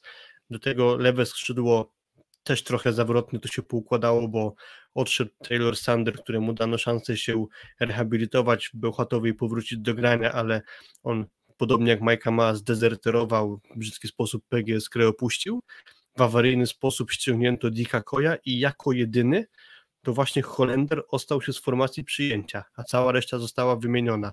Mila de Badipur od dawna nie był w formie. No i też jakby już nie dotrwał do okresu lepszej formy, bo gdyby on grał tak jak w Lidze Narodów, to pewnie z chęcią by go fani z, powrotem Bełchatowie przywitali. No jednak te ostatnie jego okresy grania w Bełchatowie to pod znakiem spadku formy, słabej dyspozycji, więc jakby zapominając jego formę z Ligi Narodów, to pewnie bez większego żalu go pożegnano. Mm, ja już udostępniłem grafikę z Wikipedii, w której mm, możecie zapoznać się ze zmianami w składzie PGS Krybełchatów. Natomiast zanim jeszcze o tych zmianach, to wy już trochę to poruszaliście w waszych zapowiedziach. Natomiast no co, no problemy, znowu problemy zeszłoroczne PGS Krybełchatów. Bardzo duża wrażliwość na przyjęciu, ogromna. Mm, dalej, przez spory okres sezonu, um, przez, spory, przez spory okres sezonu był to też problem z obroną. Um, myślę, czy z relacją blok-obrona, czyli raczej te atuty ofensywne, czyli bardzo duża siła, bardzo duża zagrywka, ale myślę, że niespecjalnie dobrze było, jeśli chodzi o pracę w defensywie z tyłu. No i troszeczkę właśnie ta zero-jedynkowość, czyli tak, taki brak wyważenia, może, mm, może to jest po prostu kwestia braku jakości um, sportowej, ale było tak, że była to drużyna, która bardzo często była blokowana. To była drużyna, która może i koń, jak kończyła, to kończyła, ale jak już nie skończyła, to bardzo często typy ataki albo lądowały po autach, albo, albo, albo uderzały w bloki. To była taka charakterystyka z, mm, z pierwszej rundy. Mm, coś jeszcze Wam się nasuwa? Od dawna sprawa libero. Zawsze jest to kontrowersyjna kwestia w przypadku PGS Kry. No i też, jeżeli na przyjęcie przychodzi Dick no to obok niego trzeba by postawić libero bardzo mocnego w przyjęciu, a w mojej ocenie Kasper Piechocki nie udowadnia, że takim libero jest na ten najwyższy poziom ligowy, więc y, na pewno kwestia przyjęcia. Y, lepiej by to wszystko działało, nawet ten atut środka mógłby być lepiej wykorzystywany, gdyby przyjęcie jeszcze trochę lepsze było, no ale musiała Skra sięgać awaryjnie po Dika Koja, a po innego libero już widocznie się mm, nie dało. Y, a ja kojarzę wyserwowywanie spotkań, bo były takie mecze na przykład jak z projektem Warszawa w pierwszej rundzie wygrane 3 do 0, kiedy Skran notowała ponad 10 asów w trzech setach, więc to były takie spotkania fenomenalnie grane, jeżeli chodzi o zagrywkę. I była trochę dla mnie spójność w graniu skry e, z graniem naszej kadry VNL-u. Czyli jak zagrywka się działa i można było wyserwować, no to było bardzo łatwo ogrywać rywali słabszych i można było też spokojnie ograć rywali na swoim poziomie. Natomiast kiedy ta zagrywka nie siedziała, zaczynały się ciężary, więc zespół pod, pod nazwą Zagrywka w poprzednim sezonie i trochę zabrakło tej zagrywki w playoffach i zaczęło być ciężko. Mm, no tak, jednoosobowa armia w postaci Mateusza Bieńka, czy w zasadzie taka jednoosobowa mm, haubica typu Bieniek. E, w zasadzie za linii 9 metra najlepszy zawodnik ligi, chyba. Tak myślę, że, że, że był najlepszy. No ale tam chyba każdy miał praktycznie, prawda, momenty, a ta No tak, tak, ale, ale nie aż takiej, ale, ale stabilność i, i, jakby liczba meczów, które wygrywał sam Bieniu też była ogromna, tak. No i to też było widać w ten impact w trakcie Mistrzostw Świata gdzie, gdzie, gdzie Bieniu tak naprawdę dawał bardzo często sygnał do, do walki o, mm, o podgonienie wyniku. Ale też do pary z nim Karol Kłos, pamiętam najlepiej blokujący ligi, jeśli chodzi o punktowe bloki. A no wiesz, też... a na ile miało to związek z zagrywką Bieńka, który mu tam, wiesz, łupał, to wiesz, no właśnie, to jest skoro inna, Bieniek inna w drugiej lidze, Bieniek w drugiej lidze, Bieniek w drugiej linii, to to Karol Kos pierwszy, no i pewnie czerpał z tej zagrywki Mateusza Bieńka. Dokładnie, um, więc tak, więc to są jakieś tam bardzo krótka charakterystyka PGS Krybełchatów, nie sposób ją przedstawić w całości, no ale przechodzimy do tych odejść, przybyć. Um, no to tak, z odejść mamy trzy odejścia na pozycji przyjmujących, czyli tutaj tak, tak jak ty Filip wspominałeś, tylko Dick Coy e, zostaje na kolejny sezon. Mila Tebadipur do Allianz Milano, Robert Techt, z tego co tu widzimy, chyba do Brazylii, tak? Jeżeli dobrze, dobrze kojarzę. Tak, dokładnie. Tak. Mm, no i Mikołaj Sawicki do Trefla Gdańsk to była taka czwórka e, w poprzednim sezonie, mm, trójka, czwórka Mikołaj Sawicki, więc on liczy na więcej szans gry e, w Treflu Gdańsk. Jeżeli chcecie posłuchać więcej o Treflu Gdańsk, to oczywiście jest inny odcinek, do którego możecie zajrzeć, ten odcinek wczorajszy. No i w jego miejsce mamy tak, mamy Pip Polance, czyli nazwisko duże, ale ale chyba przebrzmiałe, chyba przebrzmiałe, bo, bo tutaj jeszcze zawsze, e, zawsze jakiś tam znak zapytania trzeba dać. E, Lukasz Wasina, czyli zawodnik, który przychodzi z Ligi Czeskiej i to jest zawodnik, który bardzo dobrze prezentował się na przykład na Mistrzostwach Europy zeszłorocznych. Mm, I on, i wydaje mi się, że on wtedy sobie wyrwał szansę na kontrakt w Plus Lidze. Mm, no i Jakub Rybicki z Lindemans Alst to jest e, zawodnik, który będzie gdzieś tam pewnie uzupełnieniem tego, tej linii przyjęcia. No i macie to zestawienie bezpośrednio. Trzech odchodzi, trzech przychodzi. Lepiej, gorzej? Mm. Myślę, że tu jest dużo niepewności. To nie jest tak, że sięgnięto po pewniaków albo zawodników klasowych, albo po zawodników, którzy są po znakomitym poprzednim sezonie na wysokim poziomie rozgrywek, bo Lukasz Waszyna, wspomniany przez Ciebie, faktycznie to było jeden z objawień Euro 2021. Pamiętamy na przykład mecz z Francją, reprezentacji Czech, gdzie Francuzi zostali wyeliminowani zaraz po igrzyskach w Tokio i właśnie Waslina e, stanowił tam o sile jednej z, jeden, z, jednych, jeden z głównych filarów e, kadry Czech. Mm, Jakub Rybicki po dwóch sezonach w Belgii, wcześniej w Plus Lidze w Radomiu nie miał za wiele szans na granie, więc tutaj nie spodziewałbym się, że to będzie jakieś ogromne wzmocnienie, że będzie mógł stanowić o sile przyjęcia skry.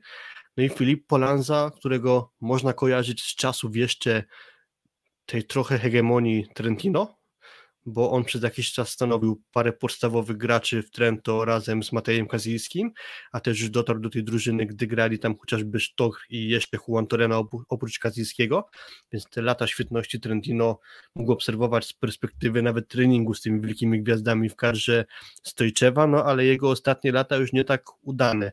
Mm, jego taki trochę zew już chyba miał miejsce mniej więcej w okolicy 2016 roku, gdzie owszem, on ma medal olimpijski z kadrą Włoch srebrny, ale raczej łapał się do tej kadry trochę przez to, że brakowało lepszych zawodników, tak mi się wydaje.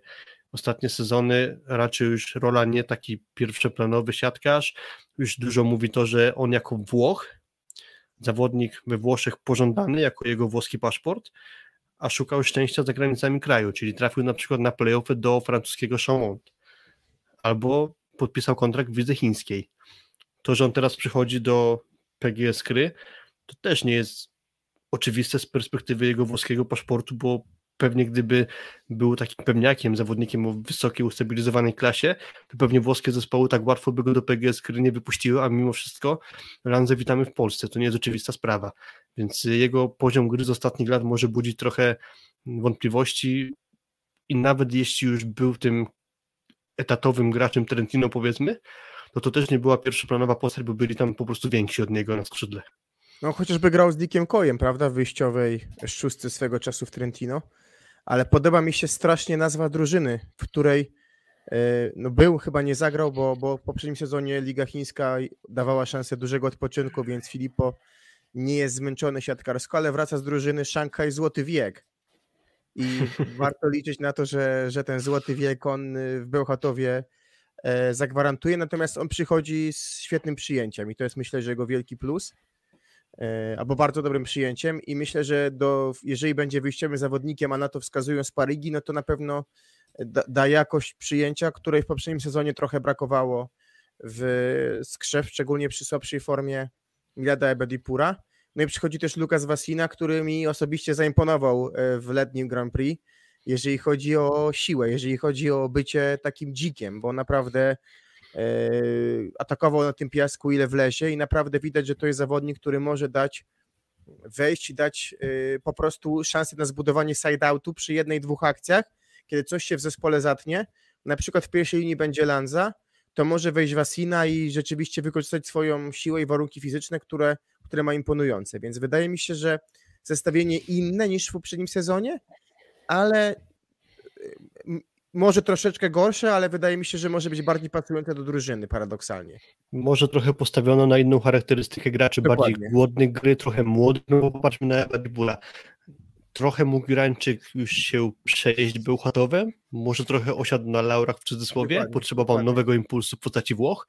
Robert Techt przychodził już kontuzjowany do Bełchatowa, bo miał jakąś kontuzję z okresu reprezentacyjnego, więc on wszedł do drużyny trochę później, więc też siłą rzeczy było mu się trochę trudniej przebić. No i Dick Coy, wiadomo, ten awaryjnie ściągany. Teraz i Jakub Rybicki jest jeszcze dość młodym zawodnikiem i jeszcze nie sprawdził się na tym najwyższym poziomie. Tak samo jest z Lukaszem Wasiną, który ma szansę pokazać się na wyższym poziomie, może wystrzeli, nie wiemy. Ten Filip Polanca trochę moich wątpliwości budzi, jako pewnie liczono na niego jako taką może ostoję, jeżeli wróci do swojego takiego grania z najlepszego okresu, no ale na pewno gdzieś tam młodość tutaj może się sprawdzić. Mm, Przekonania po... nie mam, ale pewnie gdzieś coś takiego przyświecało wodarzem, że postawmy teraz bardziej na młody, głodny gry niż na sprawdzonych, ale trochę przybrzmiałych siatkarzy. Mm, a co pokazywały sparingi, jeżeli chodzi o zestawienie przyjęcia? Ja szczerze mówiąc nie, spra nie sprawdzałem statystyk, więc yy, nie wiem. Jedy, jedy, jedynie kojarzę, że właśnie chwalono za sparingi. Tak. A cała reszta hmm. sparingów nie wiem. Mm, no tak, no ale to zaraz przejdziemy do tej naszej um, typowanej siódemki. Dwa uzupełnienia na środku siatki, no ale to uzupełnienia, no bo chyba nikt nie ma wątpliwości, że to Karol Kłosi, Karol Kłosi i Mateusz jest... Bieniek będą występować jako jeden, jeden i dwa tu też jakby bardzo ogólnie rzecz biorąc widać trochę jakby zmiany koncepcji z sezonu na sezon na środku siatki, bo jeszcze niedawno obok Karola Kłosa i Mateusza Bieńka był tam Norbert Huber, który od czasu do czasu dostawał szansę, po czym zmieniono koncepcję na zasadzie takiej, że Huber odszedł, a było tam trzech środkowych i trzecim był Adamczyk, który jest jednak środkarzem o wyraźnie trochę słabszej charakterystyce niż Kłos i Bienik, a teraz z kolei jak było trzech środkowych, tak teraz jest pięciu, bo oprócz Kłosa i Bieńka jeszcze jest Dawid Gunia, Bartłomiej Janus, no i zostaje Sebastian Adamczyk, czyli razem pięciu siatkarzy w tej formacji. Wiesz, ktoś, Trochę ktoś nie rozumiem, szczerze powiedziawszy tego. Wiesz, ktoś złośliwie powiedziałby, że jakbyśmy połączyli Gunię, Janusa i Adamczyka, to i tak nie byłby nawet z tego jeden bieniek. Ja szczerze mówiąc nie patrząc, rozumiem jakby, jakby jest przepaść, jest przepaść pomiędzy podstawową dwójką a rezerwowymi, chociaż Dawid Gunia jest akurat niezłym środkowym tam. Może nie, Dokładnie, nie, ale- może nie najbardziej ogarniętym boiskowo, ale, ale, ale jeżeli chodzi o samo, samą atut y, gry środkowego, to myślę, że jest ok. Ale z kolei ja nie rozumiem koncepcji posiadania pięciu środkowych, ale No właśnie, tutaj lepiej. Na, na, tej grafice, na tej grafice nawet, nawet nie bardzo jeszcze brakuje dwóch zawodników. A mianowicie brakuje ym, podpisanego i już widzę zgłoszonego na stronie Plus Ligi Wiktora Musiała, no i Damiana Szulca. To będą dwie alternatywy na pozycji atakujących. Z jakiegoś powodu na Wikipedii ym, autor e, ich nie uwzględnił. Wydaje mi się, że tutaj jeszcze jest pytanie, czy ym, czterech przychodzi, czterech odchodzi, z tego co słyszałem, mówi Jan Janowski, że trochę nieaktualny skład, no ale, ale mówię, no poza Musiałem i Szulcem, których faktycznie nie ma, to nie wiem, kogo jeszcze e, nie zobaczymy. E, Znaczy to inaczej, e, Jan Janowski, jeśli masz jeszcze jakieś informacje, to poproszę o wskazanie tego, tak będzie najprościej. Dokładnie, bo tam A- mówię, tych dwóch atakujących brak, zabrakło i tutaj fair, fair enough, tutaj fair punkt. A jeszcze dodając do składu, no to ja sprawdzałem przed e, nagraniem sparingi przed gigantami siatkówki. To grał w każdym praktycznie Lanza i w gigantach też w obu meczach grał Lanza, a wymieniał się Koi z Wasiną, także. No ale mówię, może chyba jeszcze, może jeszcze się. Może jeszcze się odrobinę dowiemy. No i tak, zostaje Atanasiewicz, czyli zawodnik, który um, był znakiem zapytania przed sezonem, zagrał niezły sezon, ale teraz jest znowu znakiem zapytania, bo zagrał fatalne Mistrzostwa Świata. Poza elementem zagrywki, no ujemna efektywność na łatwych rywalach.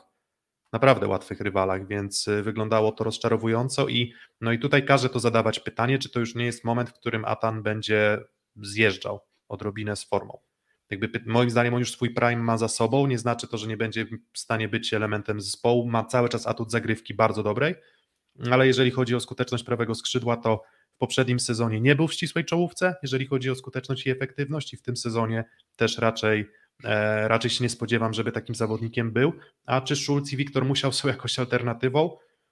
Też niespecjalnie chyba.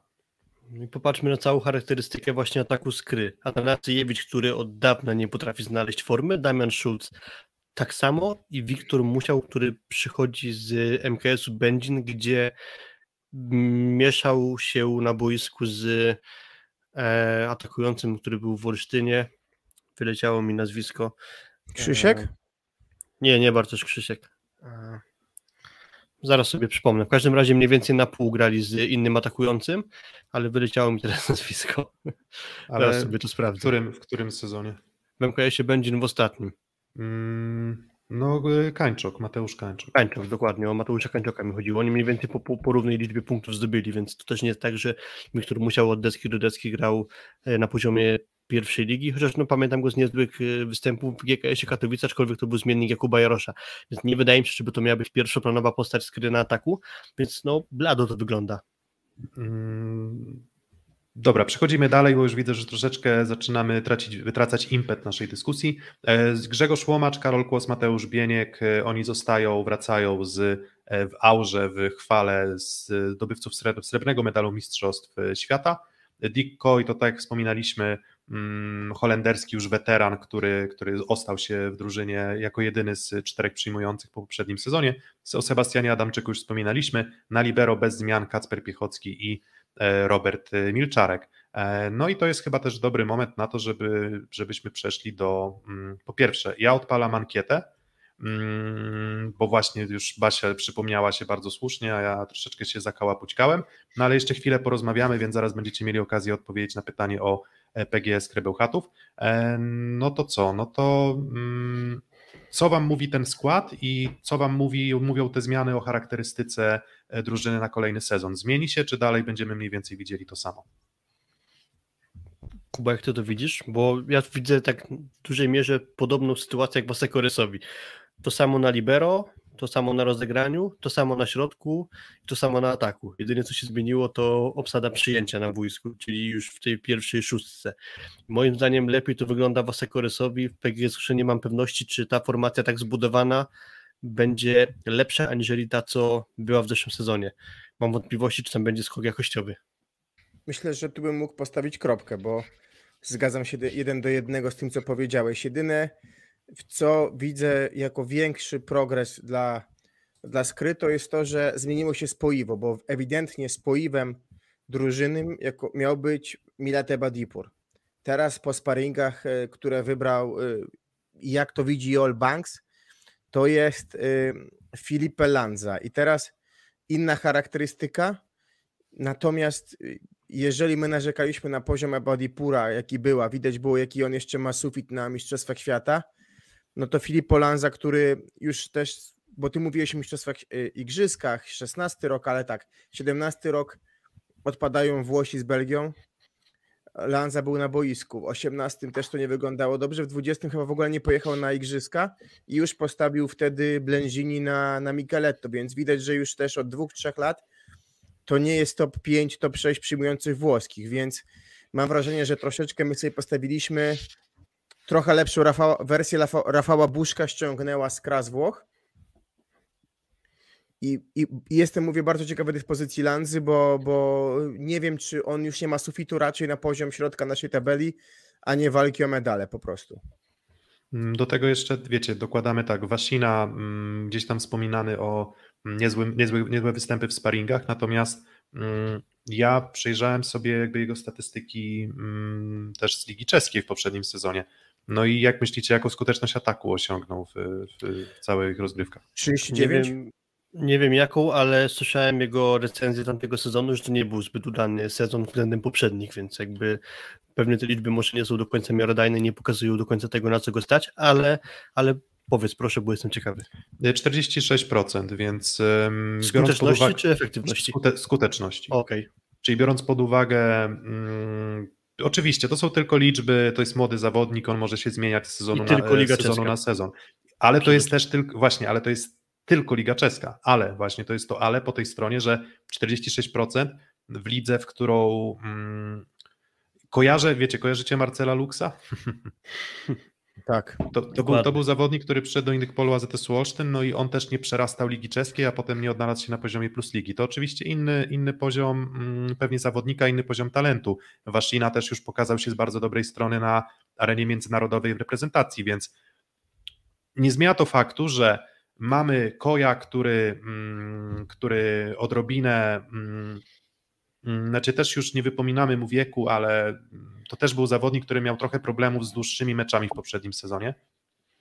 Mamy Lance, który jest znakiem zapytania i jakby suma summarum, podsumowując to wszystko, trudno jest się spodziewać, że ok, Ebadipur może nie wyglądał najlepiej. Jakby miał tylko pojedyncze momenty, w których wygląda, e, wyglądał lepiej. Mm, natomiast wydaje mi się, że status quo mniej więcej został zachowany, czyli drużyna, która w zeszłym sezonie zajęła czwarte miejsce, no to teraz ja pierwszy wytypuję, no to moim zdaniem w tym sezonie mm, już widzę ich szczebelek niżej, czyli dla mnie to już jest bardziej drużyna na, na 5-7, ja w zeszłym sezonie w ogóle ich typowałem dużo, dużo niżej, mm, zaskoczył mnie właśnie Dick Coy, zaskoczył mnie pewnie trochę lepszy Atanasiewicz niż się spodziewałem, w tym sezonie obawiam się, że, że dużo, dużo lepiej nie będzie. To nie jest drużyna, która nie może wejść do półfinału, ale wydaje mi się, że jednak nawet w porównaniu do Asekoresowi Rzeszów, którą zestawialiśmy razem, to moim zdaniem Asekoresowia Rzeszów ma skład kompletniejszy, lepszy i ja ich stawiam ciutkę wyżej.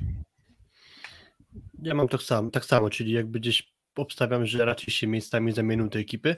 E, trzymiejscowy przedział 4-6. Nawet jeśli Skra awansuje do półfinału, to nie sądzę, żeby byli w stanie e, wygrać e, półfinał.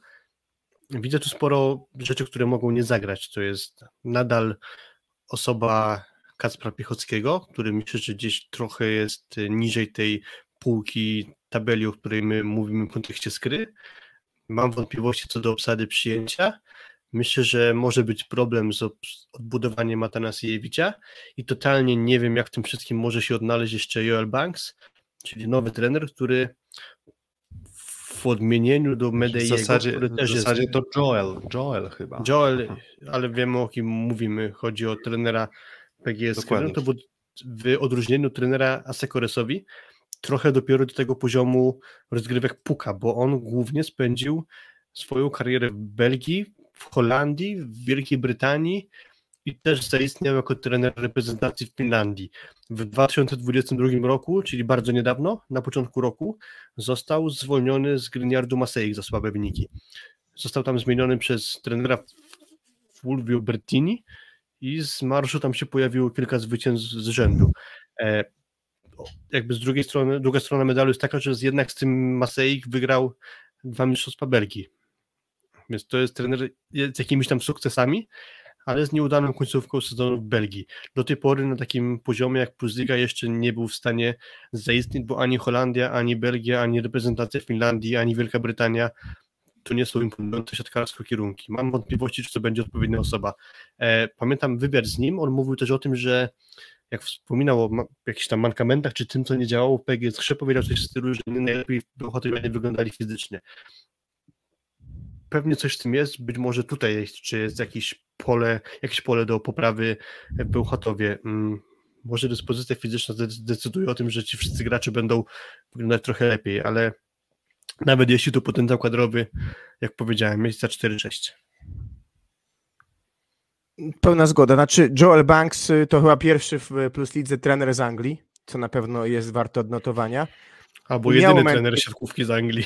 No tak, znaczy nie wiem, czy jakiś Jedyny, Polonii jedyny Londyn na następne 50 lat. Nie no, może jakiś Polonii Londyn jest, ale yy, ten Maseik miał momenty, bo pamiętam tam skład z Coxem, prawda, z, mm, który potrafił też pewne problemy naszym drużynom, które jeździły do Belgii grać Ligę Mistrzów sprawiać.